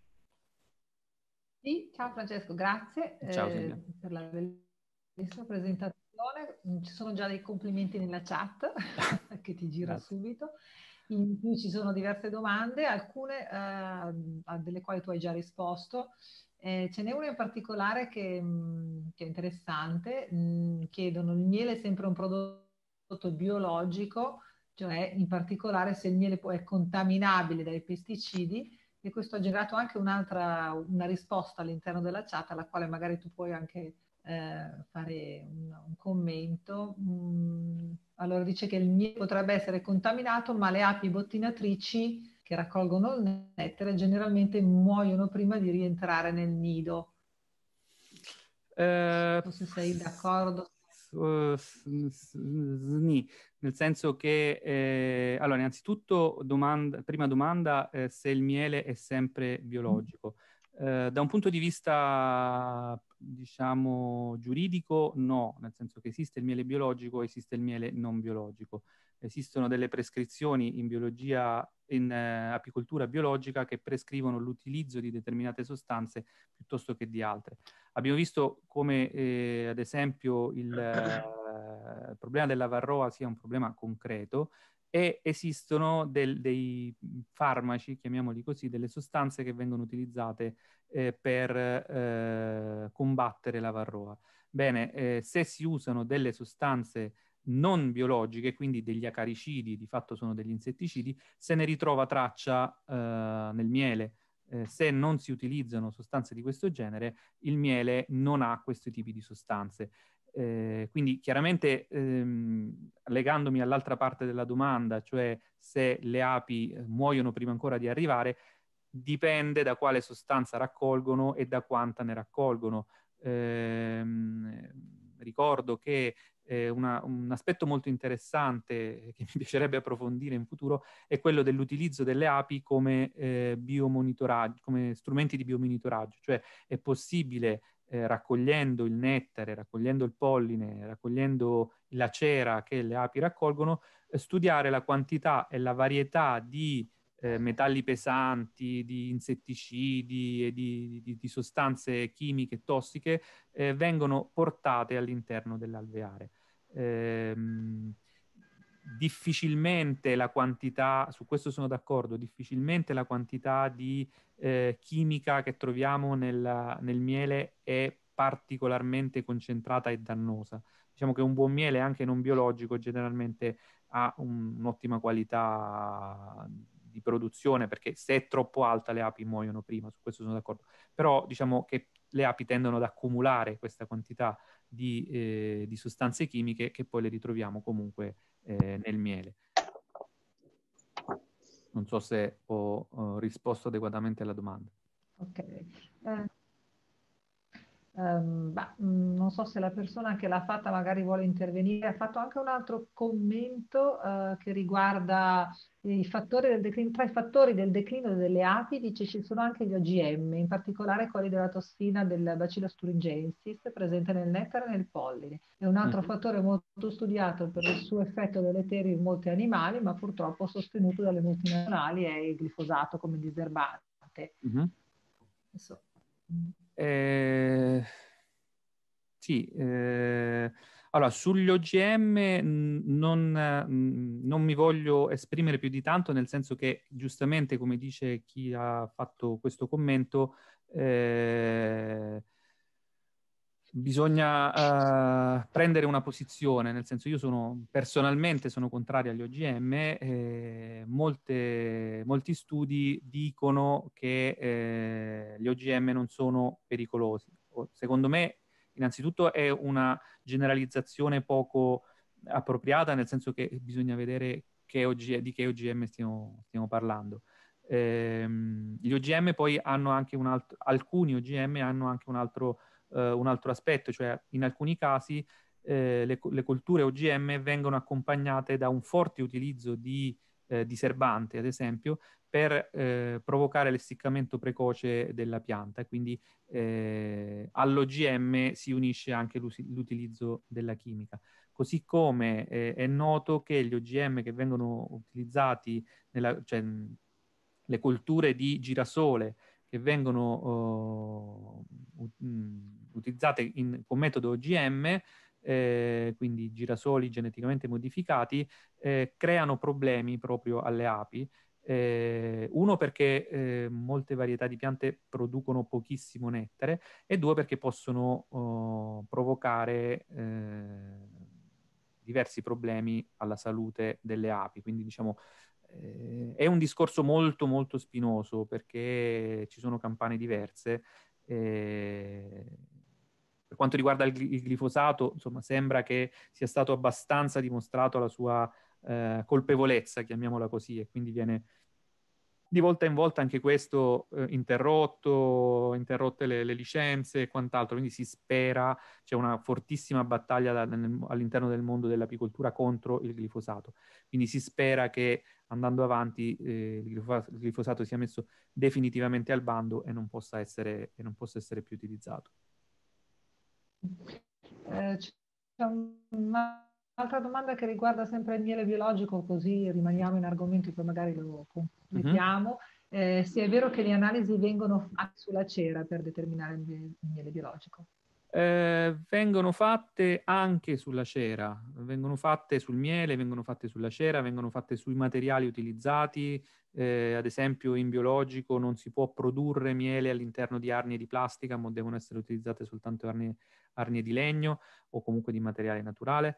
Eh, quindi diciamo che le analisi che vengono fatte, fatte in campo biologico eh, sono varie, eh, riguardano ovviamente anche eh, i farmaci utilizzati ad esempio per la lotta alla varroa, quindi è necessario che l'apicoltore biologico, eh, tutti gli apicoltori professionali devono avere un registro delle, ehm, dei farmaci utilizzati, nel caso della, del, del ehm, dell'apicoltura biologica, eh, questi farmaci devono essere solo di tipo autorizzato per l'agricoltura biologica. Eh, mi allaccio un attimo a questo discorso parlando di strada, cioè di quale percorso eh, intraprendere e eh, mi preme dire che la strada, diciamo, che sta intraprendendo quantomeno la comunità europea da un punto di vista agricola, agricolo è quello di tentare una strada di sostenibilità. ehm, sostenendo in maniera particolare l'agricoltura biologica, non soltanto l'apicoltura, ma in generale l'agricoltura ge- biologica e eh, accettando, ehm, eh, questo sembra la volontà che eh, già è così in parte, ma lo sarà ancora di più, ehm, ehm, cosa stavo dicendo? Accettando di, ehm, cioè essendo disponibili a dare contributi all'agricoltura solo a quegli agricoltori, quegli agricoltori che praticano o l'agricoltura biologica o l'agricoltura integrata, cioè la lotta integrata che non è esattamente biologica, ma ha una serie di canoni di, di, di, di restrizioni che impediscono l'utilizzo to cure di sostanze chimiche, si, le si possono utilizzare anche quelle non biologiche, ma dimostrando che prima si è fatto tutto il possibile per intervenire con metodi non mh, incompatibili con la, la, la buona gestione del, del, terreno. Quindi diciamo che le norme stanno, uh, si spera che prendano un indirizzo, una strada in questa direzione e quindi si è compreso sicuramente che la strada da percorrere è questa. Poi eh, tra il dire e il fare chiaramente ci sono gli oceani. Abbiamo una persona che vuole intervenire. Eh, Aghi, non so se puoi liberare tu il microfono. Eh, buonasera. Buonasera. Buonasera. Sì, eh, ciao Francesco, sono, sono Patrizia, quella ah, di... Ciao Patrizia, sì sì sì certo, riconosco la tua voce, non ti vedo eh, ma sì, riconosco la tua voce. inevitabile, anche con l'accento spagnolo non lo posso più È nascondere. Non, non riconoscerti. No, no, io mm, mi permetto, grazie alla signora Silvia che mi ha permesso entrare. No, io ci tengo molto a quello de, delle OGM che ha fatto il commento, perché uh-huh. non solo hanno a che vedere le, quelle de, del Bacillus thuringiensis e tanti altri tipi di sostanze, ma anche l'OGM in se stesso significa per forza l'agricoltura intensiva, significa per forza avere un'agricoltura industriale o agro- uh-huh. agroindustria che si dice oggigiorno. Uh-huh. E credo che tutto questo coinvol- coinvolge l'aggiungere come avevi detto, pesticidi, eh, altri o, o eh, uh-huh. tante sostanze di sintesi chimici, chimica, certo. concimi sì. chimici e questo credo che è una cosa da, da, valutare non solo l'OGM per sé, ma tutto quello che coinvolge eh, purtroppo l'agricoltura che li utilizza. E in quanto al glifosato potrei dire che sì, è, tu lo sai meglio di me, l'effetto che fa su, su tutti ehm, i, le rane, su tutti, su tutti gli anfibi, è un effetto sì. pazzesco eh, e dicono, per quello che ho letto, che anche ha un effetto è, ehm, è stato patentato per la Monsanto in suo momento, che la, la, la ditta che lo ha creato, sì. che lo ha prodotto, eh, come un antibatterico. Uh-huh. Perciò ha un effetto pazzesco su tutti gli animali, incluso le api, e, certo. e nel distruggere la flora batterica de, dell'intestino. E perciò uh-huh. se non li ammazza, che sicuramente lo fa eh, le indebolisce in maniera molto forte, le colonie, de, de, de, certo. quelli si dice, delle api domestiche, ma anche fare un grandissimo danno, come dicevi tu, sulle api selvatiche, le api solitarie. Sì. Eh, credo che una cosa che volevo menzionare perché ci teneva. Grazie, grazie, scusate il disturbo. grazie a te, sono, sono, perfettamente d'accordo con te, assolutamente in linea con quello che, che dicevo, nel senso che indipendentemente dalla pericolosità o meno del prodotto della singola pianta OGM, se la mangiamo o meno è dannoso o meno, eh, ma eh, implica eh, un fortissimo utilizzo, a meno che non si inventano qualche non, non riusciamo a inventare un OGM diverso, diciamo, ma al momento quello che almeno io so personalmente da quello che, che studio e che leggo è che l'utilizzo de, de, delle piante, delle colture OGM implicano necessariamente un forte utilizzo di erbicidi, di pesticidi e di eh, pesticidi magari in alcuni casi meno perché eh, sono le piante stesse ad essere un po' come, eh, un po come i neonicotinoidi, sono le piante stesse ad essere resistenti a produrre delle sostanze ehm, nocive per, per ehm, per gli insetti in questo caso o per eventualmente i batteri e funghi, eh, però sicuramente il sistema deve essere completamente controllato dall'uomo, eh, altrimenti non, non, funziona. Se poi il futuro ci, ci, ci riusciranno a, a, inventare degli OGM che funzionano in maniera diversa, questo non, non lo so dire. Cioè, lo, lo, stanno a fare con il CRISPR-Cas9, non so se lo conosci, sì. Eh, no, questo non lo conosco. È un enzima che stanno inventando, già hanno, hanno, hanno dato anche quest'anno il, il premio Nobel a due, due scienziati per questo uh-huh. sistema che hanno investigato, che non, non, diciamo, mettono pezzettini di, di molecola di, di RNA nella, nella, pianta che vogliono per esempio uh-huh. modificare e ehm, accendono o, o, bloccano diversi geni, dicono okay. che non è un OGM, però di fatto lo è. Stanno lavorando, diciamo, stanno a fare e arriverà anche al mercato presto. Ok, speriamo che non faccia troppi danni. Eh, ecco, Francesco, ci sono altri due interventi, mi spiace tagliare sì, quello di Patrizia, ma vorrei dar parola anche, abbiamo Riccardo Tisari che aveva chiesto di intervenire. E Cavalchini, non so chi prima dei due è disponibile altrimenti andiamo avanti con le domande. Sono in muto, Agnes. Ecco, io ci sono, se volete chiedo io una cosa. Vai Pierluigi. Prego, Tanto mi scuso, ma il, questa abitu- purtroppo siamo tutti obbligati ad avere delle riunioni che vanno una sull'altra. Sono entrato adesso perché c'era un'altra riunione, non potevo essere in due posti contemporaneamente. Mi spiace molto perché è un argomento che eh, non conosco a fondo, ma eh, sicuramente lo vivo a fondo perché eh, sono titolare con un altro collega di Aspromiele di una piccola realtà che ha una ventina di alveari, un piccolo apiario. Mm. Insomma, piccolo medio apiario di una ventina, sono 19 esattamente alveari. E vado subito alla domanda. sono due questioni, ma molto veloci.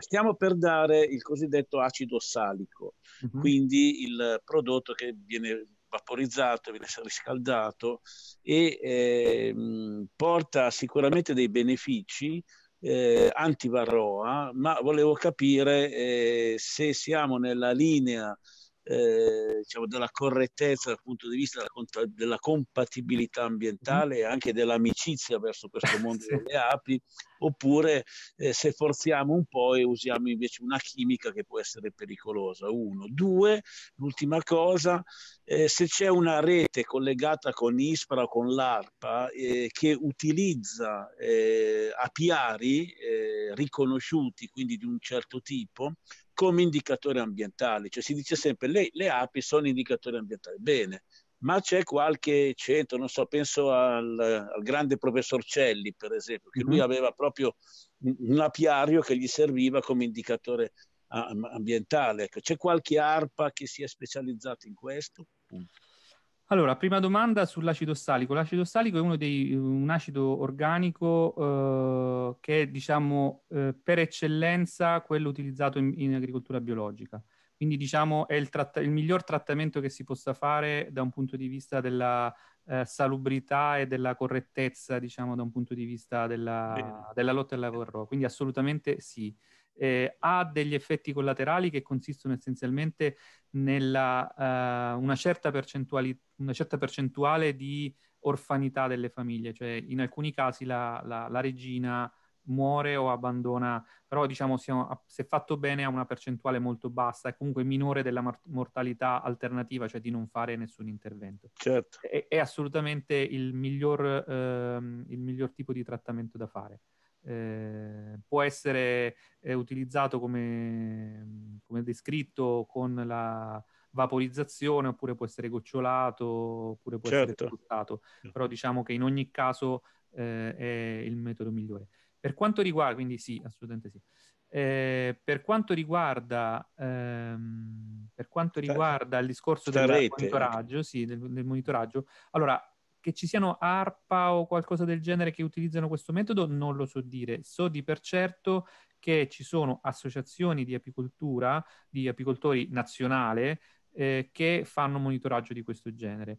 Ah, eh, ci sono laboratori specializzati nelle analisi chimiche, diciamo, del prodotto, de, de, dei contenuti che vengono mandati, che possono essere api morte, possono essere eh, miele, può essere cera, e che ci sono molti, moltissimi articoli scientifici eh, fatti anche molto bene, che in, con, attraverso i quali si è fatto un monitoraggio eh, delle, delle ehm, della qualità ambientale eh, grazie alle api, anche perché le api sono dei eh, raccoglitori di informazione, dei, dei, dei micro eh, campionatori eh, fantastici perché si muovono, cioè lì dove c'è l'apiario loro si muovono in un arco di circa 3 km, eh, di un raggio di 3 km, quindi molto più di 3 km quadrati, eh, e si posano e raccolgono qualsiasi cosa. Quindi rispetto a una stazione di monitoraggio eh, classica, diciamo, eh, riescono a coprire territori molto più ampi e quindi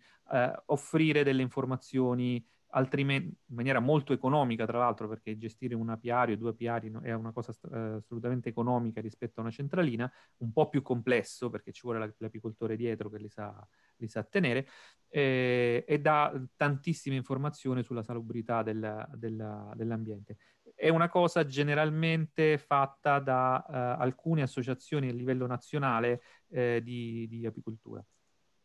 Ah, bene, grazie. Prego. Riccardo, voleva intervenire? Altrimenti proseguiamo con le domande.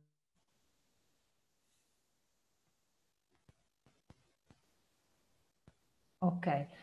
Allora, nel frattempo che si libera il suo microfono, mm, allora una delle domande eh, chiedevano come possiamo noi stessi diventare apicoltori, nel caso, se volessimo impegnarci di più, come possiamo contribuire a sviluppare l'agricoltura sociale in un'ottica di sviluppo locale sostenibile che sia allo stesso tempo economico e ecologico allora, come possiamo diventare apicoltori non è particolarmente difficile, la cosa importante, molto importante è seguire un buon corso di apicoltura perché dà delle informazioni essenziali perché comunque un'apicoltura fatta in maniera scorretta può contribuire alla diffusione di eh, parassiti, parassitosi e problemi vari che possono eh, danneggiare magari apicoltori vicini. Quindi è bene essere formati, un corso di, di apicoltura non è, è, assolutamente alla portata di tutti, non è una cosa particolarmente complicata. Eh, bisogna essere coscienziosi e eh, attuare tutto ciò che un buon corso di apicoltura ci, ci propone perché altrimenti rischiamo di fare mh, qualche danno. Gli apicoltori professionisti, quale io non sono, io sono un amatore assolutamente, eh, non vedono di buon, spesso non vedono di buon occhio eh, i piccoli apicoltori improvvisati, soprattutto perché magari non eh, stanno attenti alla quantità di varroa che eh, c'è nei loro apiari e magari poi dopo questa varroa si diffonde in giro anche loro, uh, su quelli loro, quindi facendo danni. Come possiamo contribuire a un'agricoltura sociale? Com'era Silvia? Aiutami un attimo. Di sviluppo, uh, come possiamo contribuire a sviluppare un'agricoltura sociale in ottica di sviluppo uh, locale e sostenibile, okay. sia, che sia lo sviluppo economico ed ecologico? Allora, come possiamo, questa è una mia opinione, ovviamente non sono un, non mi occupo di economia della, dell'agricoltura, però sicuramente eh, al di là di coltivare il nostro, il nostro, orticello, che sicuramente può avere un senso da un punto di vista della sostenibilità, eh, sostenere quello che possiamo fare concretamente è quello di sostenere i piccoli eh, agricoltori, le produzioni locali, eh, se intorno a noi ci sono piccoli agricoltori che vendono il loro prodotto, il famoso chilometro zero, e lo fanno in maniera eh, coscienziosa razionale, abbiamo la possibilità di eh, conoscere queste persone direttamente, assolutamente queste sono eh, al 100% attività da sostenere. Quindi vuol dire, sostenere vuol dire acquistare dai produttori, dai piccoli produttori locali eh, è, una, è, un'economia assolutamente, un'agricoltura assolutamente sostenibile e ehm, assolutamente supporta la piccola economia locale, dà soldi alle persone che lavorano in maniera coscienziosa e non all'agroindustria, come diceva prima Patricia. E, e sicuramente questo è, è, fondamentale. E anche nel momento in cui non facciamo una cosa del genere, scegliere anche al supermercato i prodotti di qualità, il che vuol dire marchio biologico, se, che comunque è una forma di, di di garanzia di un prodotto fatto con un minimo di raziocinio, ehm, io preferisco chiaramente for- rifornirmi dai produttori locali, ma se la cosa diventa estremamente complicata, scegliere anche sul banco del supermercato non il prodotto più economico, ma il prodotto che mi dà un minimo di garanzia di una produzione eh, sensata e, e, attenta, anche se dovesse costare qualche, de- qualche centesimo di, di, euro in più. Insomma, non, non lesiniamo sul 5 euro di differenza, 10 euro di differenza al mese. Eh, fa, fa, parte delle scelte che ogni cittadino può, è in grado di, di, di scegliere, di, fare. Eh, scegliere l- la strada, cioè mh, pretendere, quel famoso pretendere eh, da noi stessi implica anche queste. Io pretendo da me stesso di fare delle scelte consapevoli e coscienziose e questo comporta anche la spesa che facciamo. Questa è okay. la risposta che mi sento di, di, di dare. Grazie. C'è un apicoltore che chiede come può impedire che nei campi attigui alla sua abitazione non vengano sparsi pesticidi. Eh, bella domanda. Eh, in parte non può se i pesticidi sono uh, previsti, se, non, so, se sono, non sono illegali. Eh, quello che si può fare, sempre nell'ottica del, del ehm, del pretendere è il tener sempre conto che la legge italiana fortunatamente vieta l'utilizzo di pesticidi durante i periodi di fioritura e sugli alberi in fioritura. Quindi una cosa del genere va assolutamente denunciata. E il problema è che molto spesso eh, le stesse amministrazioni pubbliche ignorano una cosa di questo genere e quindi fanno trattamenti fitosanitari su alberi eh, ornamentali sulle siepi di, di tiglio, per dire, eh, cittadine o del paese durante la fioritura, cosa che eh, mi è capitato più volte di, di, osservare, comporta una moria di api e di bombi impressionante, perché i tigli attirano, grazie al loro odore che si sente a, a centinaia di metri di distanza, attirano un'enorme quantità di insetti pronubi e molto spesso le amministrazioni pubbliche fanno campagne di disinfestazione, di irrorazione durante i periodi di fioritura, eh, perché durante i periodi di fioritura questi alberi si riempiono di insetti, gli insetti danno fastidio, sono il male assoluto, ma molti di questi insetti sono insetti buoni, insetti amici, e provocando una catastrofe. Quindi questo teniamolo non soltanto per l'apicoltore che vede e che, che, ha il vicino di casa eh, che, che, purtroppo eh, però teniamo conto che è denunciabile, eh, vede anche denunciabile anche l'amministrazione pubblica, ma anche il vicino di casa che utilizza fitofarmaci durante e sulle piante in fioritura. Questo assolutamente va, va ricordato. Mm, c'è una domanda che è stata ripetuta per cui mi sento di farla, anche se in parte credo che tu abbia risposto. Dice eh, allora, in Europa quasi metà delle specie di insetti è in grave declino e un terzo è in piccolo di estinzione. Il cambiamento dell'habitat e l'inquinamento ambientale sono tra le principali cause di questo declino. Come possono coesistere l'ecosistema delle api e le pratiche di agricoltura intensiva vastamente applicate? Può aiutare l'agricoltura di precisione?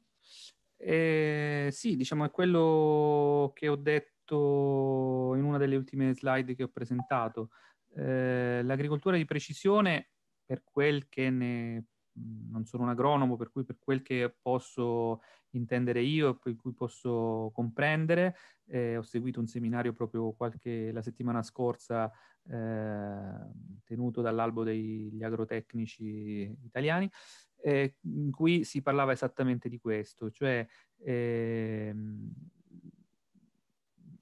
ehm, l'agricoltura eh, intensiva, non praticare l'agricoltura strettamente intensiva non vuol dire tornare alla, alla zappa di legno e al bue, eh, vuol dire implementare con le nuove tecnologie, inclusa la, la, la, la, l'agricoltura di precisione. L'agricoltura di precisione si basa in primis sul telerilevamento satellitare o da drone, il che vuol dire che io ho un campo da concimare o da eh, proteggere da una infestazione biologica, posso farlo nella maniera più mirata possibile, perché io riesco a ottenere, grazie al telerilevamento multispettrale, che non sto qui a spiegare, eh, quale parti del campo e quanto eh, intervento devo eh, profondere sul, sul, mio campo, eh, in maniera da non avere uno spreco economico, da non avere un impatto ambientale esagerato rispetto al problema che ho ehm, e in modo eh, da eh, massimizzare la mia produzione agricola. Quindi l'occhio alla produzione agricola e all'introito del, del, del contadino ovviamente ci deve essere, non può essere altrimenti. Eh, non possiamo dire vabbè allora coltiviamo ognuno il nostro, il nostro orticello perché non, non, è, non, è, non, sarebbe sostenibile da un punto di vista né economico né di quantità di prodotto.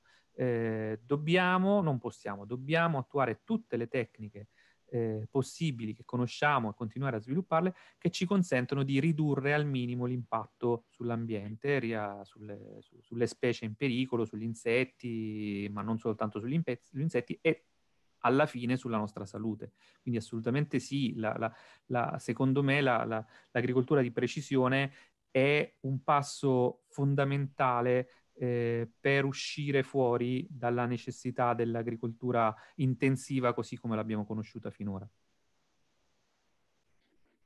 Ok, ci sono due richieste di intervento, signor Chisari.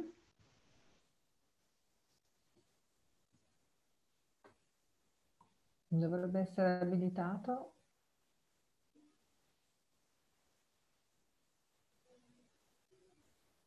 Niente, se non riesce, eh, Mauro Ben aveva chiesto di intervenire. Eccomi. Ciao a tutti, ciao Francesco, grazie mille per la presentazione di oggi, veramente molto, molto bella, molto interessante. Grazie mille. Credo che abbiamo capito che come genere umano non possiamo fare a meno delle api, però mi chiedevo se possiamo fare a meno di consumare miele o almeno ridurre il consumo di miele, o meglio, ridurre il consumo di miele industriale. Ora, io non, eh, non mi occupo della materia, però suppongo che la maggior parte di miele prodotto e consumato a livello globale sia miele industriale, suppongo. Mm-hmm. Eh, e ovviamente immagino che il miele industriale non abbia tutte le accortezze eh, delle miele che viene prodotto da piccole realtà virtuose e biologiche. E come ben sappiamo, tutto ciò che è industriale tende a massimizzare i profitti a discapito eh, di ciò che genera quel prodotto, in questo caso a discapito delle api. Mi chiedevo quindi, la domanda è cosa potrebbe succedere se diminuissimo a livello globale il consumo di miele andando virando verso soluzioni vegetali barra vegane come per esempio lo sciroppo d'acero che a parità rispetto al miele ha meno calorie e meno zucchero. Quindi una diminuzione del consumo di miele eh, porterebbe un beneficio all'ecosistema delle api oppure sarebbe un danno? Eh, allora, domanda eh, in parte complessa, diciamo. Eh, allora, innanzitutto oh, partiamo dall'ultima parte, cioè dal um, veganesimo, che lo vedo come una scelta eh, che mh, riguarda l'etica di ognuno di noi. Eh, non vedo, io non, non, non, sono vegano e quindi non, non riesco a, eh, eh, da, apicol- da, piccolo apicoltore, non riesco a vedere, a intuire il danno che posso fare allevando le api alle api stesse, perché a differenza della produzione, eh, non so, della, della carne, del, del, del, del, manzo, per dire, eh, lo scopo dell'apicoltore saggio è quello di massimizzare il benessere dell'ape, perché un'ape che sta bene produce più miele, un'ape che sta male non produce miele o ne produce poco.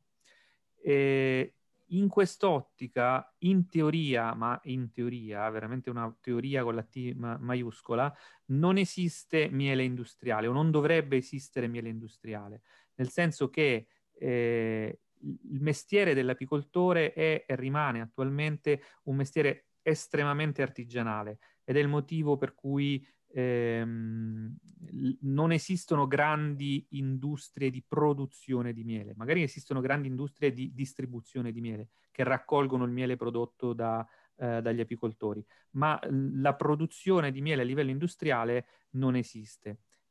Attenzione, eh, è vero se intendiamo il miele in quanto miele, eh, se per miele intendiamo uh, delle schifezze che ci vendono uh, nei supermercati eh, che in realtà non è miele, cioè nel senso che legalmente non si può chiamare miele perché è un miele diciamo di sintesi, nel senso che è fatto in realtà o con sciroppi o dando da bere alle api sciroppo di zucchero e quindi le api lo prendono come se fosse nettare e lo trasformano in, tra virgolette, miele, ma eh, da un punto di vista normativo non si può chiamare miele. Quindi quella diventa una truffa, una, una frode alimentare che non può essere, eh, non può essere fatta, cioè è, è perseguibile dalla legge. Eh, cosa succederebbe se riducessimo, uh, se riducessimo la produzione di miele? Se lo riducessimo avremmo men- meno api in circolazione, tutto qui eh, se la elimine, eliminassimo del tutto, eh, probabilmente, come avevo detto a riguardo del problema della varroa, probabilmente eh, le api, apis, eh, eh, cioè la specie ape domestica, in breve tempo probabilmente si estinguerebbe o andrebbe incontro a un tracollo terribile. Eh, non perché noi facciamo del bene alle api, perché noi abbiamo fatto del male alle api. Cioè, nel senso, noi abbiamo portato in giro per il mondo la varroa che l'ape da solo non riesce a, a gestire. Per cui purtroppo eh, l'avremmo dovuto fare eh, 45-50 anni fa questo, questa, idea. Oggi, eh, se smettiamo di produrre, eh, di allevare le api, eh, probabilmente le api domestiche si estinguerebbero. Ehm, fermo restando che ritengo che l'apicoltura eh, tradizionale, ehm, eh, artigianale, di piccole... Al, diciamo che normalmente un apicoltore, un apicoltore grande ha grande nel senso medio grande a 100, 200, 300, 400 al massimo alveari, ma vuol dire che ha dei dipendenti. Eh, di più diventa molto difficile da gestire, quindi non si parla praticamente mai, quantomeno in Europa, di eh, produzione industriale di, un, di, di, di, miele, perché non è possibile gestirlo da un punto di vista industriale. Eh, ci vuole l'apicoltore esperto che va a visitare eh, più volte durante la stagione le, le, le, proprie api, le controlla, le controlla uno a uno, conosce ogni, eh, ogni alveare, sa quali sono i problemi e li gestisce nel miglior modo possibile. Eh, niente, questo è quello che, che mi sento di rispondere. Su, sul, sul, è rischioso, nel senso è rischioso, eh, possiamo rinunciare alla, alla, presenza delle api o vederle eh, crollare. Diciamo che le api apis mellifera selvatica, come dicevo prima, praticamente è quasi del tutto ormai inesistente. Per colpa nostra, eh, non, non, perché eh, l'ape poverina è andata incontro a questo eh, gramo destino. Eh, l'abbiamo portata noi a questo, eh, a questo punto e ce la dobbiamo gestire in questa maniera, a meno che non mettiamo su, qualcuno sta cercando di farlo, un allevamento di razze di api resistenti alla varroa, eh, però non sono più le api eh, naturali, non sono più la, la, la, non hanno più non ha, la, realtà biologica che, hanno, che avrebbero le api, le api normali. Francesco, abbiamo recuperato Riccardo Chisari che ha un problema di audio, quindi te lo faccio ascoltare al mio cellulare. Ok. Riccardo. Sì, ciao Maurizio e ciao a tutti. È Vai. un piacere finalmente sentire che tanta gente si interessa della biodiversità. e questo è già un grande successo qui in un territorio dove si pensa alle cose fatue, invece eh, sentire e capire che per due ore si parla delle api è una cosa che riempie di gioia. Eh, quindi, a parte fatto la bella esposizione che è stata sinora illustrata, io penso che si possa fare veramente qualcosa, si può fare. Eh, con che cosa? Con l'azione partecipata di tutti i cittadini. Eh, I cittadini sono una grande forza perché possono intervenire con dei progetti di sostenibilità partecipata, proponendo degli schemi di riutilizzo di, delle aree abbandonate, ad esempio le vecchie linee ferrate che, dove nessuno va più, ecco, le vecchie strade bianche, no? le, le, scarpate delle, dei torrenti, ecco, e, e tutte queste varie cose. Cioè bisognerebbe mappare eh, e oggi è molto facile con, eh, con, i satelliti che abbiamo, con le cartografie, ecco, eh, vedere le essenze che sono in, piantate, le piante, eccetera. E tutte le aree residuali possono essere utilizzate io credo, non sono un esperto, però almeno per una larghezza di due o tre metri a piantumazione, in modo eh, di avere delle grandi autostrade, capisci? Delle autostrade per le, per le api e per le farfalle e per tutti gli altri insetti a cui possono prendere ossigeno e vita. Ecco se ognuno di noi nei quartieri, nei rioni, eccetera, cominciassimo a pensare di fare un palio, il palio della natura, no? come si fa il palio di Siena, ecco. Ci dividiamo il territorio a lotti, eh, ogni territorio ha un fiume che passa in mezzo, ha una strada ferrata, ha delle vie provinciali, ha dei deruti, ha delle aree ammarcite che sono inutilizzate ha anche delle discariche, capito? Ma noi se noi dividiamo queste cose e, e facciamo un bacino, come se fosse un bacino imbrifero, e riusciamo a dire questa gente si occuperà di questa zona, quest'altra di questa, e ognuno di noi fa un piccolo passo, riusciamo veramente a cambiare qualcosa. Ma se mandiamo questo massaggio e lo mandiamo alle altre cittadine vicino a noi, capisci? Potrebbe essere come una grande pista ciclabile, dove veramente gli insetti possono percorrere, possono salire. Grazie Riccardo. Grazie Riccardo. Allora, Riccardo è un bioarchitetto, un artista, un grande sognatore e un uomo di idee e questo credo sia importante da condividere. Lascio la parola a te Francesco. Allora, sono perfettamente d'accordo con quello che dice Riccardo, lo ringrazio dell'intervento. Eh, aggiungerei un paio di cose. Eh, il fatto che eh, innanzitutto bisogna riuscire a convincere le persone a fare una cosa del genere. Io, come è stato detto all'inizio, sono presidente di un'associazione che si occupa della tutela degli anfibi e eh, non è semplicissimo convincere le, le persone a eh, venire a intervenire su, sulle varie problematiche che si pongono. E quindi, diciamo, eh, anche serate come queste hanno anche questo scopo, cioè quello di eh, diffondere certa, un certo tipo di cultura ambientale e ambientalista.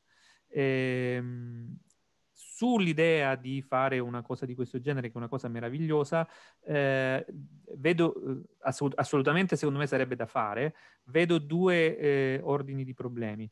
Il primo è che ehm, molte persone purtroppo eh, vedrebbero uh, questo, uh, questo, intervento come eh, sporcizia. Mm? Eh, il bosco con il sottobosco è interpretato come bosco sporco, il bosco va pulito, va tenuto pulito e quindi la biodiversità va tenuta al minimo per moltissime persone. Eh, per la maggior parte purtroppo delle persone che ehm, conosco anche, eh, c'è una forte mh, eh, distanza tra l'idea di quello che è realmente la biodiversità e eh, l'idea di quello che è il boschetto dove fare la, la, la, la passeggiata che diventa semplicemente un arboreto. Ehm, la seconda mi è passata di mente, non me lo ricordo più, però oh, ehm, sono... Ah, eh sì, ora me lo ricordo. La seconda è il fatto che benvenga un'operazione del genere, assolutamente eh, da fare, eh, bisogna intervenire però eh, contemporaneamente sull'eliminazione dei problemi, de- delle cause del declino di eh, della biodiversità. Quindi se noi facciamo un boschetto o facciamo una siepe con piante che attraggono insetti, uccelli e quant'altro, ma accanto abbiamo una monocultura dove viene eh, sparata a tutta forza gli insetticidi, eh, abbiamo risolto veramente poco. Eh, da naturalista, da zoologo, so che quando c'è un problema di conservazione, la prima azione da fare prima di rintrodurre le specie, prima di fare interventi di conservazione, la primissima cosa da fare è eliminare la causa eh, che ha determinato quella, quella, eh, quel problema. Se non si agisce in quel senso, eh, quasi tutti gli interventi che vengono fatti eh, sono poco, oh, poco funzionali.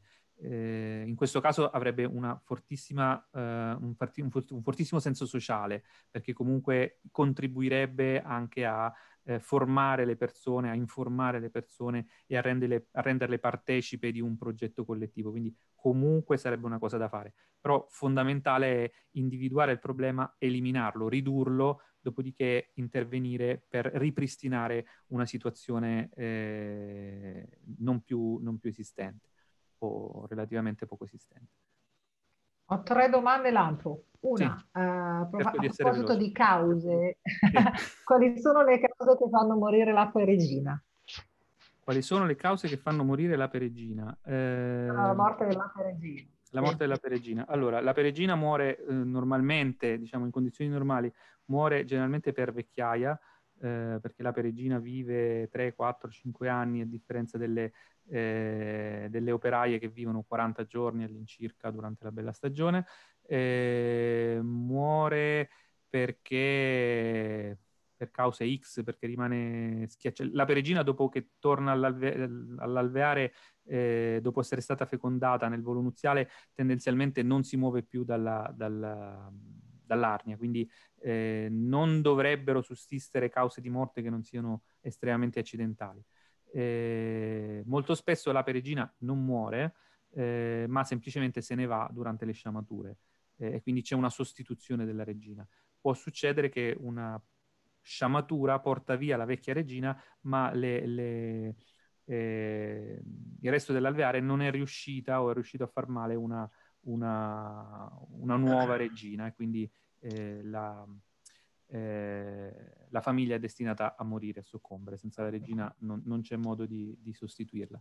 Eh, poi può anche essere che, non so, eh, le nutrici portano del nettare contaminato e quindi avviene la, la, la morte della regina, oppure l'apicoltore distratto eh, facendo qualche operazione la schiaccia senza accorgersene, allora la regina muore purtroppo. Però in questi casi la, la famiglia generalmente riesce a, a, ricrearne una nuova. Ok, eh, forse abbiamo tempo per l'ultima. C'è un signore che ha un nespolo già uh, gemmato pieno di api bottinatrici e dice se non è troppo presto. Eh, no, perché il nespolo generalmente è una fioritura tardiva eh, quindi dovrebbe aver già finito, ma non sta facendo freddo per niente. E quindi mm. diciamo che le, le api sono ancora, non, non, non, sono ancora invernate, sono ancora in attività, eh, la temperatura non è scesa sotto i 10 gradi durante il giorno. E quindi diciamo che le, le api continuano a bottinare per quel poco che trovano e i nespoli sono proprio delle fioriture tardive che aiutano molto, uh, molto le api. Ce n'era un'altra, si è parlato della, mm, del famoso acaro la varroa, chiedevano quali sono i metodi preventivi, visto che si è parlato della, della cura. Uh, Ultima domanda, cerco. mm. metodi preventivi eh, contro la varroa. Eh, ce ne sono. Eh, preventivi, ma ehm, diciamo che la, la, la, forza della famiglia aiuta in parte a, a limitare l'infestazione della, la, della varroa. Diciamo che una, una, famiglia che sta molto bene, generalmente, non sempre, ma generalmente si infesta un po' meno uh, di, della varroa. Eh, preventivi eh, e basta, diciamo, purtroppo ce ne sono pochi. È una, una bestiaccia che è difficile da, da evitare di, di, di, farla arrivare perché arriva attraverso altre api che girano, cioè c'è uno scambio continuo tra i vari alveari e quindi eh, arriva per forza di cose. Eh, okay. Trattamenti periodici e mirati che possono essere fatti anche con oli essenziali in alcuni casi. Eh, le, le varroe, la, la, varroa odia eh, l'ambiente acido, per cui eh, si, si, usa, ad esempio, come avevamo detto prima, l'acido ossalico per acidificare l'ambiente e eh, ridurre, cioè creare un ambiente inospitale per la varroa. Eh, ci sono anche de- degli oli essenziali che si usano per ridurre la, per rallentare quantomeno l'infestazione. Purtroppo mh, non riusciamo a, a, impedire che le nostre armi si, si infestino di varroa. Ok, un'ultima domanda, mm, una persona ha letto che è stato proposto l'inserimento di specie predatrici della vespa veleutina per contrastare questo predatore. Se si sa uh, su questa pratica, se è già sperimentata in alcune zone o è in sperimentazione. No, questo non lo so. Eh, non lo so, non sono a conoscenza di né progetti né introduzione effettivamente del... So che in Lombardia è stata introdotta la, la, la Vespa samurai per contrastare il, ehm, la cimice, eh, però per la vespa velutina no. So che sono state sviluppate delle tecnologie di individuazione tramite droni, tramite strumenti radar che riescono a individuare i nidi di vespa velutina e sembra che abbiano anche un discreto successo. Eh, ovviamente sono molto dispendiosi e molto complicati da, da attuare. Eh, sulla vespa velutina non, non saprei se ci sono cose di questo genere. Personalmente sono sempre abbastanza contrario a introdurre nuove specie per contrastare delle specie arrivate da qualche parte, perché non sappiamo come la cosa evolve. Eh, in Australia hanno introdotto il coniglio, il coniglio ha fatto danno, poi hanno introdotto la volpe per limitare il coniglio, la volpe non ha limitato il coniglio ma ha fatto danno eh, e succede sempre così. Eh, abbiamo introdotto la coccinella asiatica per la lotta biologica e adesso siamo invasi dalle coccinelle asiatiche che hanno fatto praticamente estinguere le nostre coccinelle e, e fanno danno anche all'agricoltura. Eh, ogni volta che introduciamo qualche cosa al 99% facciamo danno, quindi tendenzialmente sono contrario a un'attività di questo genere.